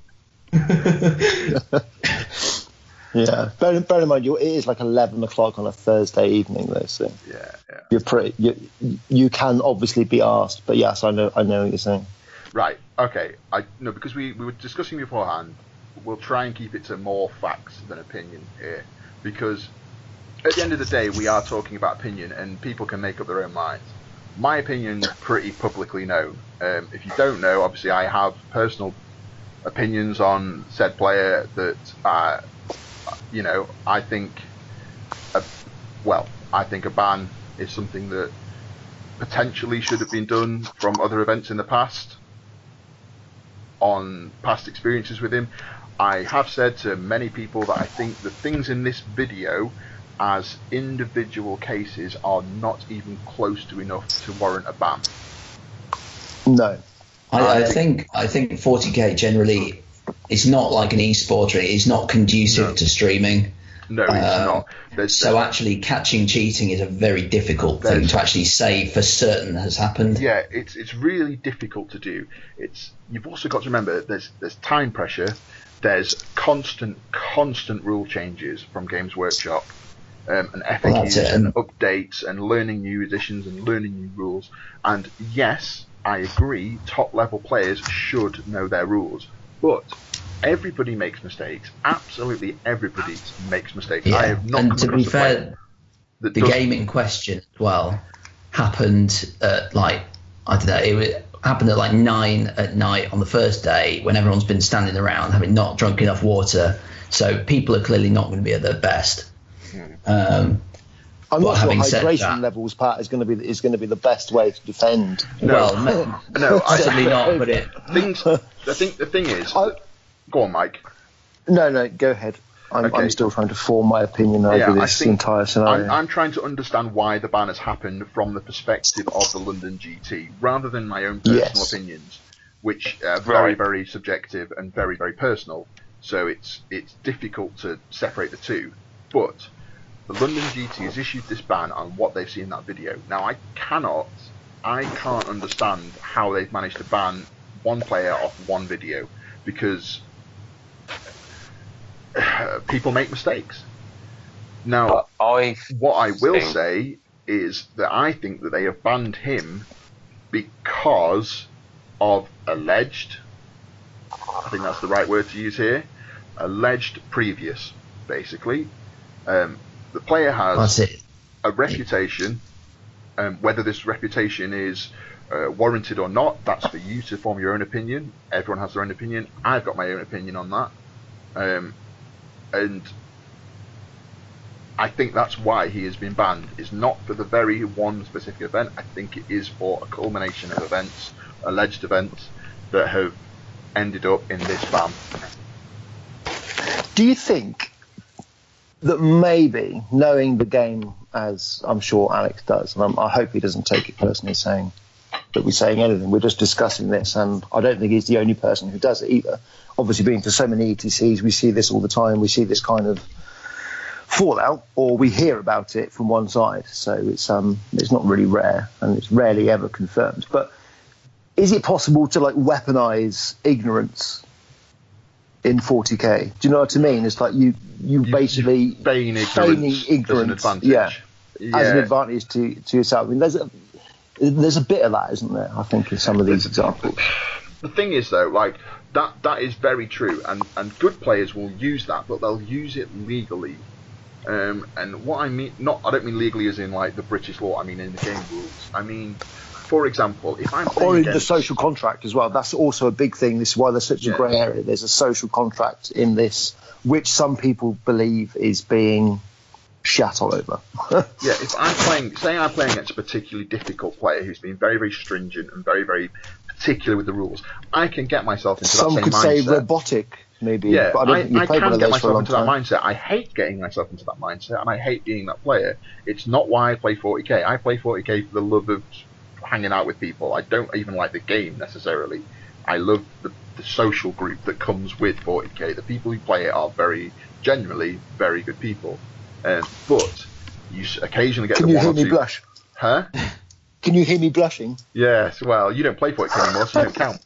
Uh, Oh shit! Yeah, Yeah, you have to play it, Mike, first. yeah, exactly. I, Occasionally. I think counts, right? Go on, Adam, sorry. I, I think the problem what the, the game's got, and I'm not talking about Alex now specifically. Mhm. If somebody's got a reputation as being a cheat and a bad player, and it happens at multiple events, Mhm. what point can you ban them? Because it's hard to catch cheating.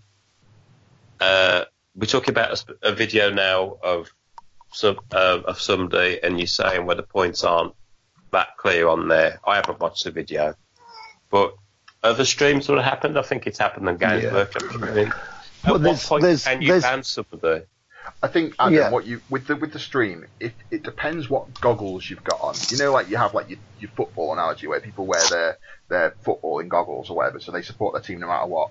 If you're if you're watching that game with a preconceived conception of, say, Alex in this specific case, I mean, let's say we were watching another well-known difficult player or something like that. If if you're watching your with your preconceptions, you're going to find them, aren't you? You're going to find those cheats. You're going to find those mistakes. Um, if you're watching it with no preconceived conceptions, you might just see them as honest mistakes. And that's that's Yeah. the thing is is how do you distinguish between the two? Well, I, I think uh, you misunderstood me there. Oh, sorry. Forget the video per se. Mm. If somebody's got a reputation, Yeah. and as and it's come from multiple places, multiple events. How do you go about banning somebody? How, how do you get to the point where you can ban them? Yeah. Oh, so it's very hard. It's a very hard thing to prove. I, th- I think it's every TO would find their own kind of um, point. I think, wouldn't they? Then, like, and they would probably, in my mind, discreetly say, "Sorry, mate, I don't want you here. You're too much hassle." Yeah, I, the, the- yeah, the, there's we all I think we're everybody on the anyone who's in the know about the Ninja is all agreed the way this has been handled is bad. I think We are agreed on that. Yeah. Yeah. Yeah, good, right. Um, it's not just me, but it's it, it, it's the outcome that we're discussing now rather than the way it's handled. I think everyone knows that. There's no point discussing that. It's, it's and the I, and how yeah, you do it. yeah, and and I think it's like the, the outcome of it and the reasons for it. I mean, we, we, you know, there's so many conversations that could come out of this, isn't there? Mm-hmm. There's like our attitude towards potential cheating, and that goes towards our own domestic UK scene, and also, you know, you could you could throw a lot of fire at the ETC as well. Why certain players are coming back year Yes. after year Yes, when oh they God, are yes. known Yeah. problems. So Yeah. it's you know it's, it is a worldwide thing that we haven't had control of for so long. I think it's fair to say that there are a few players. Uh, you know, we could probably rattle off a few names here. Not going to, but we could. Uh, well-known players throughout the European scene. Um, we are we are all European gamers. We go to these events. So At least for at least for the next year. for people listening who might not go, might only just play their local event and stuff like that, this probably doesn't mean much to you. But there are there are a few well-known gamers who are quite well renowned for being extremely difficult to play. Now, that that may be because of several several different reasons. It could be of any reasons, but the feedback is, and generally this feedback comes from well-respected players. So players who uh, people have already formed. Everyone, everyone has their own opinion on everybody. You know, you form your opinion on them, and generally the general consensus is this is a well-respected player. They have no reason to be lying to me. They have no reason to be telling me stories. They've got no reason to be doing this. It couldn't, you know. Uh, they don't seem to have a personal vendetta against that specific player. Um, so it's about listening to both sides and seeing which is more reasonable. And if you have a, if you have over time a specific player who has lots of these stories, when do you, when as a tournament organizer, do you make that decision to say, I've had enough. I've had enough of having to have players complain that you're at my event. I mean, But I don't think people do, do they? I mean, uh, Simon is a good example of this. Do you not think? How do you mean? Our very own Nobody likes captain, Simon, yeah. Simon. what? It's in a player Yeah, that no I- one I- wants to play, a difficult player. No, no, no. Simon, Simon was Simon was um, was at one point not going to play a certain player, um, Right. but then when he got drawn against him in a positive matchup that he thought he could win, he decided to play him. Hmm. So Yeah. your principles can even you know either, you know it's it's easy to sort of see past your own sort of principles. I mean that's I think why you're quite a special case, Gaz, because you will literally Honestly, cut you off could your be on nose to the spite your event face.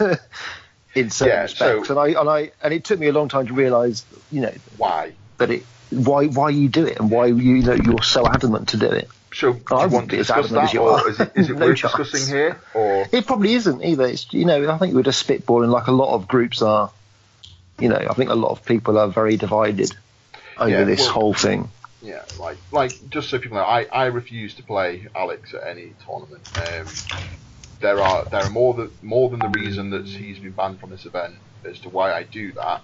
Um, Alex has been told this by me, so if he's forgotten, that's up to him.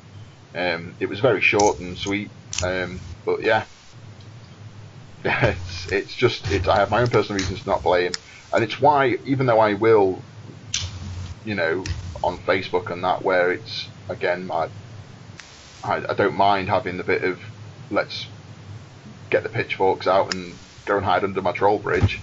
It's fine, but when we're doing a podcast where we've got to be a bit serious, it's a bit more difficult, isn't it? Um, Mm. so, for me, I I think the outcome is one that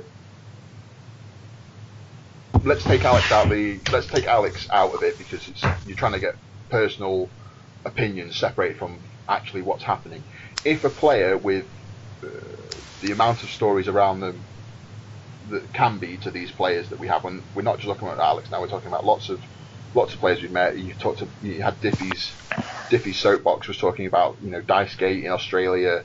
Um, we've had um, you know what's his name in America who who didn't cheat but played very much out the social kind of Grip, rules. yeah, Gripgate or whatever that was. Yeah. So it's it's this kind of this player mindset of um, I'm going to do it this way and screw your fun, kind of, and it's it's not good.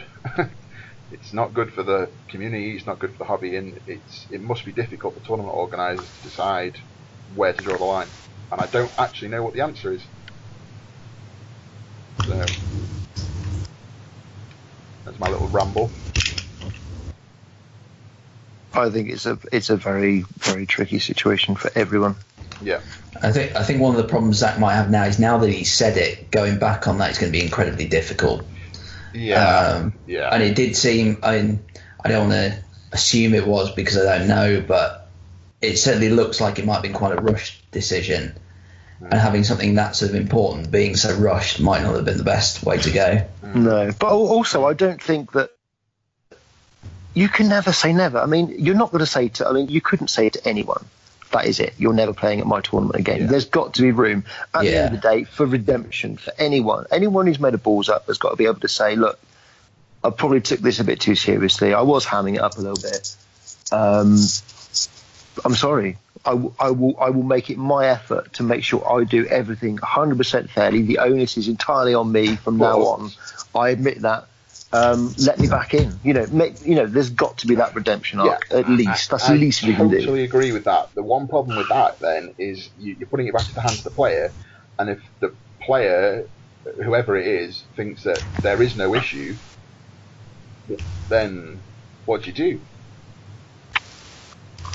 That's why it's got to be a bit more cap in hand, isn't it? You know, it's Yeah. literally got to be. It's got to be back on the player to say, "I'm a changed man." But, Do you know what I mean? If, and if, and like, I, let's, I say, let's say, Mike, let's say you had an event and you banned me because I'd done the things that happened in that Twitch video, right? Let's say I had a bit of previous. Pat played me, Andy played me, Adam played me, and they all thought I was dodgy in my games. And you've decided, as your CEO, you've banned me. And I turn around and say, why are you banning me? Everything I've done was just an honest mistake. Where'd you go from there? But that's the whole grey area, isn't it? Exactly, That- that's- that's that's that's one that's one event. All I'm saying is is that I don't think we can ever close the door on anyone. No, no, I, I agree with that. I'm just saying it's, Yeah. it's, it's hard to to close the door on someone who doesn't understand why you close the door on them. No, Alex- that's true. That and Alex may be absolutely right in this. He might genuinely believe this, and he might be right in this. You know, I could be completely wrong in my opinion of Alex. You know, it's my opinion of him. It's not the facts on him. Um, he No. he might ha might know. He's the only one who truly knows. Obviously, he knows that he's not a cheat. And if he knows that and he believes that, then why should he have to change? I, th- I think the the other. it's down to the event organizer, it's his event. And I think that the whole problem's come from how public he's made it. Mm. Where if it was private and maybe just a short post saying so and so's been banned, or not even a post, just keep it private, nobody would say a word. I mean, it's No. between the two of them. The Yeah. problem, what's happened, is because it's been made so public, now every man and his dog's got an opinion on it. Yeah, agreed. Yeah. That's the problem. I it, think. it needed to come like a week later, didn't it? After all the yeah, fallout. yeah, it did. Yeah. I also think that you create an issue of. I think Adam might have mentioned it as well that um, suddenly playing on stream becomes a very dangerous possibility. yeah. Like, Yeah.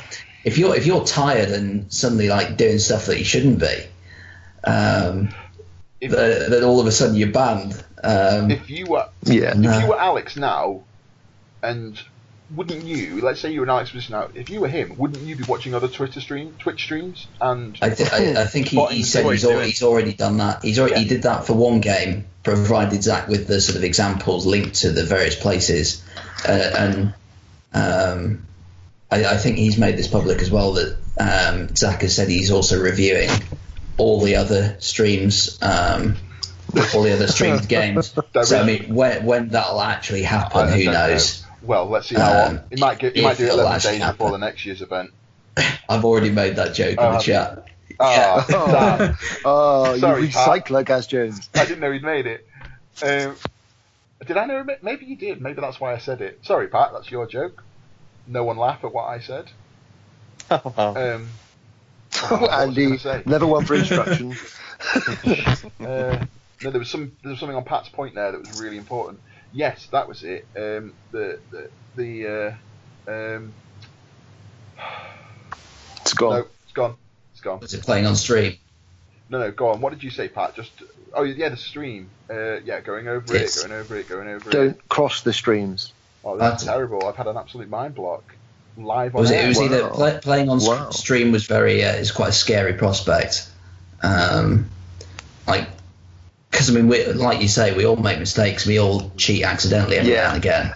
And it could be Um, the fact that maybe Alex has been. I mean, Alex has been on like live streamed for well, when did he Uh, win and the that's it, I mean, three years ago, and there was He's, some. he's largely then. Considered remember. one of the better players, so he's naturally on the stream a little bit more. Yeah. know what I Um, was going to say, but go on. I know that that was it, guys. Go ahead. Sorry, yeah. So, um, linking to that, just very like a caveat to this is on that actual post itself. Um, Alex posted a reply, didn't he? And this Hmm. this reply got deleted now. This is this is impossible to break down really, because people are going to want us to talk about it, so we have to. And it's like one of two things has happened there. Either Alex has deleted his reply, or the LGT has deleted the reply. That's it. Those are the only two people that can delete Yeah. that reply. Now, I I saw a lot of people accusing both sides of deleting the reply. People saying the LGT are not giving Alex the right of reply, which is censorship and blah blah blah blah blah. and lots of people saying Alex has deleted his reply, so it makes the LGT look even worse, makes it look like blah blah blah blah blah. Two sides of the same coin. it, it might just be something as simple as I mean, Alex might have deleted his reply, but because it was it was done sort of very quickly, and actually he thought maybe it's it's best just to get rid of it and, and sort of deal with it in a slightly sort of more proper Both. way. Both sides have Um, claimed that so- he didn't delete it. Yeah, And that's that's the thing. How, Yeah. If, how o- if only there was some kind of like you know governmental sort of company who would use Facebook information to sort of get to the sort of the conclusion for us, you know, yeah, well, some kind of like an Oxford Analytica company or something. Cambridge Analytica. That's the one. Yeah, Yes. yeah, maybe them. Yeah. Um, Then we Uh, could find out. But I think- I I- think- ultimately, Gaz, ultimately, Gaz. I mean, regardless who did delete it or who didn't, I think we've got to try to steer everyone to just moving on. Yes, no, from that's, the what, whole that's the point thing. I was trying to make is is that there's a lot of people out there who are having a big argument over that that specific Yeah. issue, and they're getting quite heated over it, and it's it's ultimately pointless to argue that point because Yeah. the only people that will know that are Zach and Alex. That's it. No one else is going to be able Yeah. to know. The only way you can prove it is with screenshots, and it looks like no one's screenshotting anything. I don't No. so uh, there's a lot of claims. So and so sent me this email. So and so sent me this message. So and so sent me this message, uh, and then there's no evidence. So no one can argue about it. So no, exactly. just move on from that one. Exactly, exactly. I mean, I would, I would still. I mean, I want to go to. I want the LGT to make a big success and carry on going. Obviously, Yeah, that's what the other guys Um, have said too. I, I want to go to one. you know, I've not even Yeah. been to one yet. Ridiculous. And so, likewise, I would play Alex at any event. Personally, I would play Alex. But I mean, what I would say is, is to Alex, and I would say this at the start of the game, as I have done in previously. You know, when he's just before he's whipped my ass, he doesn't need to bother cheating me. me. I'm dog shit. Alleged, allegedly cheating, Mike. allegedly cheating, Yeah. but no, definitely I am dog shit. Um, is I will trust you, but I will verify every last thing you do, and it's the onus is on you. Yeah, I think And- one of the sorry to interrupt. One of the talking points as well. A couple of people have mentioned is that and I, I don't actually know this for a fact, but I'm told that Alex doesn't carry a codex. No. So there's certain questions over that he can't actually prove what he's doing is right, but he also so his opponents can't question him in the same way. Yeah, but that's that's the Um, whole thing that I was going to say. Go on to say, Pat. Is in the onus is on him. Yeah, definitely. I, I, I'm not I'm not saying that right. It's uh, it's entirely on you, but as in to show everyone, I I'm I'm willing to sort of stand up and say we had a great game. Um, and everyone else, and defend That's him because I mean, ultimately, ultimately, I, I like Alex. Alex is I've known Alex for pff, probably since oh, What? ages. the start of fifth edition Yeah, when we, we both used to work for the um, for the Space Wolf blog. You know, back in the day, years ago, he used to go to my local Oxford tournament. You know, back when he actually looked like a Japanese schoolgirl. so I, I've known I've known him a long time, and um, it's always there's always been this little cloud around him. You know. But I don't. I, you know, it's it's a really tough one. It really is a It is, tough it's one. tough. And that's the thing is, is, is there is there is a, a vast majority of more players who've had a good game with Alex than have had a bad game Yeah. with Alex, and that's what people Yeah, but you don't you don't know what you don't know what people don't see though, Yeah, obviously as well. No one ever the, remembers the the, the average. No one remembers average, and no one remembers No. slightly above average. Everyone remembers exceptionally good or just bad. So, Mm. and there's unfortunately, bad is a bigger category than exceptionally good, yeah. and so that's why people discuss it. But it, it just seems it has come across. It seems that it, there is a lot of bad. Take that as you will, but I, I'm I'm fully aware and fully believe that most players have had a very positive gaming experience with Alex. Um, it's just that I don't want to have to put myself in that position to have to have that game. No. I don't want No. you know when you And say when you have I mean- that conversation. I don't want to have to go through that. I don't. And That's not what I want yeah, from a tournament. No, no, which is which is fair enough. You know, Yeah. that's your that's your stance, and, and you're going to stick with that. But I mean, um, I've played against people, obviously, many ETCs that that I Far will then play again in pre, you know, in, in years afterwards, even though you know they've, they've they've done us over, or I, you know, or all sorts. You know, I don't think you can ever say never. It, this is me speaking personally. You know. Yeah, I know. Yeah, you're in, in- exactly. We all think differently. We all have those things. But I, I agree with you there. You can never say never. I mean, I played Josh for goodness sake in the GT. Did you? I met at the Indie GT. Only because Tony and Pete looked at me with puppy dog eyes. nice. Tony, please, please play him because you ruined our event. Oh, Tony, Oh, oh, Tony. please, guys. Oh, Is it because he looks a little bit like me? Yeah, no, oh, no, he's nowhere near. He's like a. nowhere near as like you know ugly or bold or. Oh, you had one way to go then. You had one or two ways to go. I'd have gone. He's a little hairier than I am, and a little bit redder in the hair, slimmer, but ugly. and handsomer, slimmer. And he knows how to yeah, a foot better at 40k. And, and he knows that, yes, yes. and it's like so. I'm basically like his Rick and Morty shit world version of Yeah, Tony. yeah. Excellent. Thanks. Right, so that's the first. I think are we wrapping up the Alex thing now? I think we've. I think, I think so. We've said what needs to be said. I I think we we- already we- did back. I think we've got through that relatively unscathed.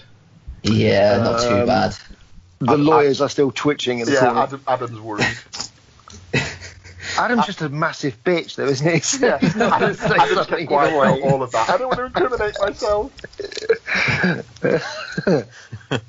He's seen it ruled both ways. Yeah, yeah. I think. Ah, Is what just, uh, he's gonna say. I think, I think everyone needs to have a nice time. Yeah, it'll be all right. Yeah, okay, carry on. Ice cream, anyway. Ice- Yes. ice cream, yeah, all right. well, for fuck's sake.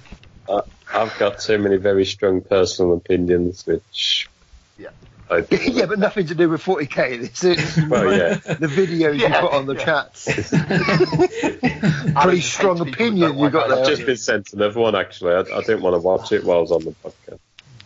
well, there's a mercy. Right, second second aftermath, and I think we're gonna have to wrap up, aren't we? Otherwise, this is gonna go on forever. We're at, What's, we Yeah, are, I've enough. what's, we're at what's the other aftermath?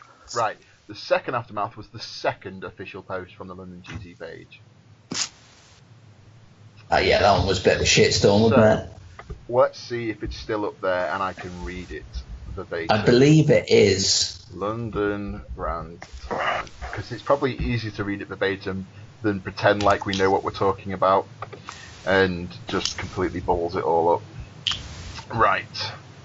Uh, Ugh, I think I'm gonna I'm gonna leave you guys to Okay, finish that. Adam. that, that that's fine. I think we've got I, Mike, uh, Mike now. See it. Okay, so I'll I'll read it for you guys and then. Right, I, I'll see you guys. All right, see you, Bye, Adam. Adam. Thanks, thanks, Adam. Love you, Bye. Adam. Bye, Adam. Bye. Okay, so, dear all, so that is it. The LGT is finished for another year. On behalf of the LGT team, I would like to start by saying a special thank you to all of you who attended this year, event this year, the volunteers who helped out, the TOs, and our partners. I would also like to thank the large numbers of you who sent us positive reviews of the event. This is what makes all the hard work worthwhile. Our raison d'etre is to give gamers the event that they uh, want when no one else will, and we are truly touched by the messages of support we've received these last few days. Highlights. One of the biggest highlights of the weekend was seeing so many people battling out in one of London's most iconic venues to be crowned tournament champion, in the LGT 40k GT. It was an event of unprecedented size in London that drew some of the very best players from around the world. Congratulations to Mike Brandt for winning Collins. it. Hey? No, Sorry, nothing. Collins. Colin, you weren't even a smear stain on the footnotes of this, okay? You did nothing. Ah. Ah. You did Ah. nothing. Don't take credit for anyone else's hard work. Ah. Sorry, you've interrupted the verbatim now. Sorry, congratulations to Mike Brandt. Congratulations to Mike Brandt for winning it, and to Mike Porter for winning My Best God, General. double, I- double. my timing's awful. For fuck's sake. Gaz, Gaz, Gaz, Gaz, I've just I've just scrolled down to this post. This post is about nine hours long to read it out. You can't be reading the whole thing. I will. I'm nearly there. I'm halfway through. No, you're, no, you're, you're nowhere near there. Sure. You're in the first sentence. This thing goes on for days, and there are approximately 158 comments Okay. Read all of those verbatim Right. as well. There's and, some spicy and ones in five there. shares with their own commentaries. Right, and to this my is going to fault, take Best The integration between different gaming groups from across the world the LGT has enabled has been amazing to see. Practically every time zone in the world was represented at the event, and breaking down boundaries with a community separated by thousands of miles is a huge motivator for us. Another highlight was live streaming the 40k Invitational event. Shut up! Sorry. Unfortunately, Yeah. it's the world. We hope you enjoyed the streaming. Everyone's pointing towards the event and going, fucking dosh. it's brought us all together, mate. This Oh, is taking longer because of you. Why did we invite you on? sorry, sorry, Alex. Sorry, sorry. Zach. If this misses the cut. Ah. We hope you enjoyed the streaming and would like to take this opportunity to thank all those involved for helping us to do this and for the assisting us with the streaming throughout the event. Inevitably, when the fire competition is hot, there are bound to be some controversy about player conduct. The LGT has a hard line on sportsmanship and has regretfully had to take action on this, so that's relating to obviously their earlier post. Um, despite this, it was amazing thousands of games played over the weekend and to have had to address a few sportsmanship issues. Improvements we need to make. Like all events, we want to improve the LGT from year to year and appreciate your feedback, however critical. Thank you to each and every one of you who have already taken time to send us constructive criticism of the event. Um, having considered in detail uh, the feedback we have received so far, we've already made a decision to make the following improvements. Right, this is the bit I wanted to get to, okay? Thank. Okay. Took a Yeah, while, I, was, yeah, I wasn't going to read the whole thing, right? So, you weren't. They basically right. So they've they've done they've done the kind of pleasantries, the thank yous, and the uh, we thought it was great. Well, no, they didn't think it was great. They they are touched that people enjoyed themselves and they they are striving to make a great event. Blah blah blah blah blah. Right. Three things that they've identified as problems were terrain, organisation, and venue suitability, which I think we also were identified earlier in the podcast. Yeah. Yeah. So, Mike, you weren't here earlier. What are your opinions on this? Um, not having went, I can't really pass too much judgment. No, you can't in terms of uh, personal experience, but you can still have an opinion on the thing. And I, I Well, mean, I- the, the, the, I think the, the the terrain post looked itself, very- the kind of the kind of the post, the timing of the post, the message of the post. Like Well- it's, it's more this that we're dissecting as opposed to the event. If you see what I mean? This should have happened first. This post, Yeah, Yeah. absolutely. right? Hundred percent. This should have happened first. Yeah. Right, hundred percent. I don't. I think he probably could have um, gone a little bit more cap in hand to some of the guys who we know who dropped out, like Ramsey, to go and referee for, Yeah. for everyone. There's no mention of that. Um, but I don't really There, want to pick well, holes there in. is a, there is in to, be, everything. to be fair to Zach, there is a mention of that. He said the volunteers. He didn't specifically Is that name right? people, Okay. but he does say No. he does mention the volunteers. So that is, to be fair to him, he does say that. Hmm. But I mean, the terrain. I think the terrain, if that was painted, that would have been absolutely fine. It looked quite um, useful, as opposed to like just some some terrain you get, which is like it looks nice, but it's just in the way. Yeah. so a lot of the a lot of the line of sight blocking, which is really good. I I, I really applaud that, and I'm just thinking he needs a bit more time. But obviously he knows that now. Yeah. Um, organisation, just the numbers, I guess. No one's ever tried to do anything like that. I think when he said actually on the podcast, he was trying to sort of replicate the likes of Mike Brandt and and um, and Frontline Gaming events, so the Nova and the Frontline Gaming events, but you know hasn't really got there organically. So um, that is a shame on, on that part. I'm sure he knows he knows much more about it now. Um, and yeah, the venue. It's London, isn't it? It's just it's ridiculous. I, I feel uh, there's there's there's no good. I think he can he can really nail one and two, but I don't think I don't. I think num, number C, point C is uh, the venue suitability. I don't think you can address that in London because it's either make the GT much smaller or go somewhere else. Yeah. Well, I mean half the the 40k side at least. Yeah. I think, and I've already, I think probably people are thinking now, I'm sick of hearing what Gaz thinks. I've never reached that point personally. Oh, yeah. You reached that, you reached that point before I even inhale the breath to open my mouth. Here we go. Right, go on then. Right. What, what's what's your what's your very conjunct pont? it's it's it should have been done first. There's no getting away from that. I think they actually, to be fair, I think it's a decent post. Uh, it is.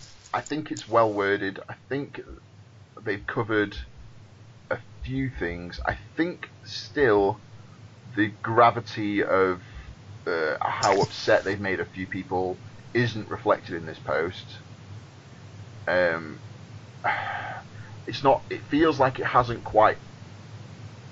I, I know it has, and I, I you can hear from the way uh, he he speaks in the interview with Logan. Um, it, Hmm. it, it's it's heavy on his shoulders uh, what's happened here, and you really kind of sorry for how it has happened. But Yeah. I don't think that kind of like the, the kind of the, the impact of how it has affected people's event is reflected in this post. I don't I don't think it's quite as heavy as it should be. If you see what I mean, does that make sense? I don't think think, so. it sh- I don't think I don't think it is that heavy, is it? I mean, who's who's really been massively affected by this? Um, well, that's what we were discussing that earlier. I think there's a lot of very upset people, especially people who've spent a lot of money. But are there a lot of, or are there just a very a lot of vocal people? But yeah, but those people still paid their money like everybody else, and so they're entitled to be upset. Well, But aren't, I like mean, some some people are whinging about the fucking train prices on there for fuck's sake. No, Is that- that's- that's- seriously. That's daft, right? But th- th- you, you can't you can't discount a, a, a valid vocal negative opinion because of the ridiculous negative opinions that people are making. well, well, that, that's it. I mean, personally, I was very unimpressed by it. Yeah, And, and I didn't spend. I mean, I spent a reasonable amount, but I didn't spend loads. If I'd come from America to that, I'd be really like, yeah. If, Really if I'd, not if happy. I'd flown, if I'd given up, like I mentioned this before, if I'd given up a week's holiday from potentially my two weeks annual leave to fly In to America, London, they only get like no, they get like no weeks Yeah, annual they leave. get, they get nothing in America. Some of these people, and they they they've flown all the way over here. They've had what? How much is a flight from America? I don't even know. Three, four, five hundred quid. Yeah.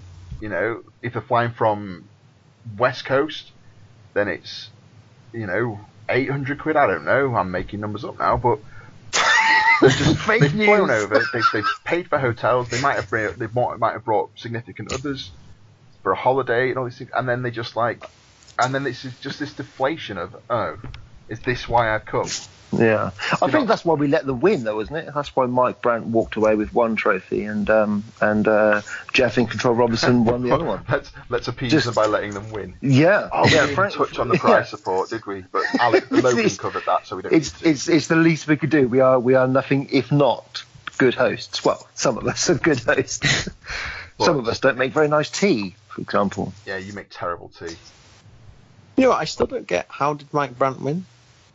Because he got basically painted his shit and stuff.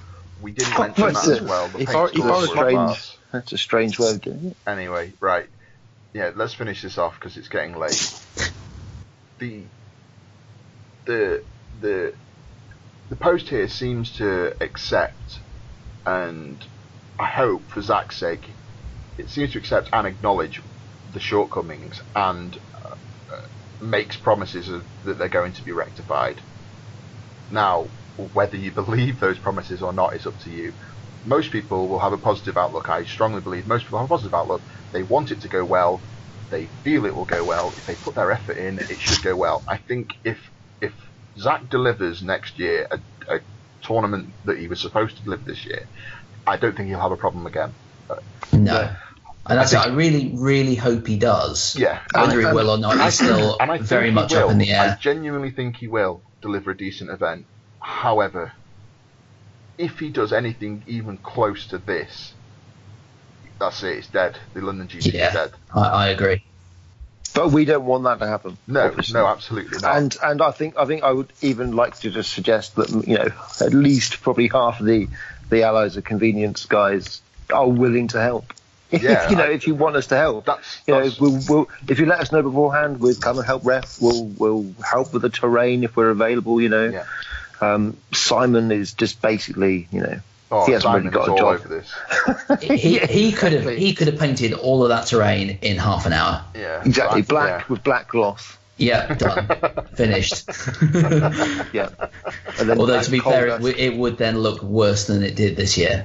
Yeah, Fanta yeah. Black. I'd Fanta rather- Black I'm gonna terrain. be honest. I would I would rather have had the non-painted terrain than get signed. Could, could you imagine the, the comedy value in Simon doing vlogs on like gloss blacking the terrain? Uh, hi guys, I don't quite know how to use this camera because you know what with me being Amish and all. But um, I'm going to Yeah, paint this he's terrain. able to just spray the lens, wouldn't he? there we go. Now everything is black. Now, this is Excellent. gloss. If you don't know what gloss is, watch my 12-step program on how to use gloss. Here's a here's a bucket full of gloss, just dip in each piece in. Just dipping, dipping. Anyway, we are derailing. So overall, the second post should have been done first. The first post should probably not have been done at all, and maybe a private post, or maybe even if it was a public post, a much more sedated post. It needs to be far more subtle. Let Yeah, Alex know the details for- privately for- and just for- let everyone know what's happened. But between the London Yeah. GT and Alex. He is now banned from future events. That's all it needed. You know what I mean? Like a simple sentence, done. And, that, Yeah. and that had to come. That absolutely had to come after the second post. yeah, absolutely. And yeah, just let let the let the sort of general issues and people's reactions of the event die down. Yeah, yeah. There was. I don't. I didn't understand the need to get it out at 3 a.m. like the yeah. day after. I, I've heard from people, I don't know whether it's actually true, but Frontline had got their big article where they broke it down, and apparently, well, I was sort of led to believe that it might have been to get it out at the Before at then. 3 a.m. At that time, it was to beat the beat the article, At least that's. I understand that a bit more.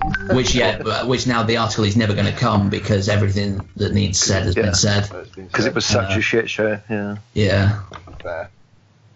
Well, I've now got a. Um, after we finish that recording, I've now got a video that Adam Ryland has shared with Zoom chat to watch. That's Oh, it. I mean, he's, he's given us he's given us a warning on this one, which is unusual. So it must be Right. really bad. So, Right. Right. to, uh, this is this is now it's it's past nine o'clock. It's okay. So Do you want me to watch it? Adam Ryland, right? We're done, are we done with London GT now? We we probably we probably should just um yeah this is going to get cut if we go. Yeah. We should we should probably wrap it up and um and let the bleeding eyes go for another. Are you watching this now? I'm not. I'm not watching it yet. No, but uh, just so you know, guys, Adam Adam Ryland has a penchant for very very wrong videos that he shares with us. Um, you know, just a whim, and we're going to go watch one now. So thanks, thanks everyone for listening. Um, sorry if it Should was we- a bit ranty at any points. I tried to keep it ranty free as much as possible, but again, this is a very highly uh, debatable topic. It's lots of opinions flying around, and um, I hope we've covered it in some detail for you. Obviously, So Je- so Jerry Jerry's final thought is probably Jerry's final thought. So yeah, Zach, turn to camera. Zach, keep keep plugging away, Zach. We are there for you. The Yeah, community Zach. is there for Zach, you to make the event there is help out everything there you for dream you. it to be. We can get you in touch. with My people can put you in touch with some people. Um, Yeah. can get you on that um, rehabilitation program. Um, Simon can gloss you terrain. Sam can gloss you some terrain. Uh, there are people, basically, long story short, there are people out there who are willing to help use them. Uh, and you could probably make a really good success of it. But I'm sure you're. I'm sure now he's absolutely aware of that. He doesn't need me to say it. yes, Um, yes, and um, the benefit of viewers for saying it. Viewers, listeners. And Al- Alex, Alex, you, I, you have my sympathy for everything that's gone on around you, but at the same time, a lot of people can say there's no smoke without fire. So own it. Put the onus on yourself, at least for a little while, and then come back for a big glory hug at the end or some some shit like that. But you'll be fine. I think that's fair. You'll be fine. Right. Okay. Well, thanks a lot. Thanks, Pat. Thanks, uh, Mike. No problem. Thanks, Andy, Adam, and James as well. No problem. Adam had the right idea, didn't he? Yeah, Ad- Adam got out early and shared this video with us. yes, and starred in this video. Right. So yeah, hopefully, Ooh, I don't actually God. think we've got much to cut. So well done. You don't reckon? No, We didn't even get to discuss games. no, that, Did that's, you not not yet even discuss? that's not what this podcast is for, Andy. Competitive 40k. Andy's Andy's gutted. So Well, I'll This, tell you um, what, Andy. we'll do we'll do a competitive game one um, next time. How about that? Hang on, hang on, hang on. Gaz, Gaz, Gaz, Gaz. Pretend Andy's not listening, right? What we'll do is we'll ask Andy about his first game. Yeah. Just as he's about to start replying about his first turn, we'll just cut the mic. Okay. And then, Okay, and then, then outro music, and then we're all good. Right, so. okay, everyone. Andy, Andy decided that he wants to talk about his um, games from the weekend. So, I'm fascinated about custodes, anyway, I am. so I Andy really can tell me all about it. So, Andy, how did um, how did your first game go?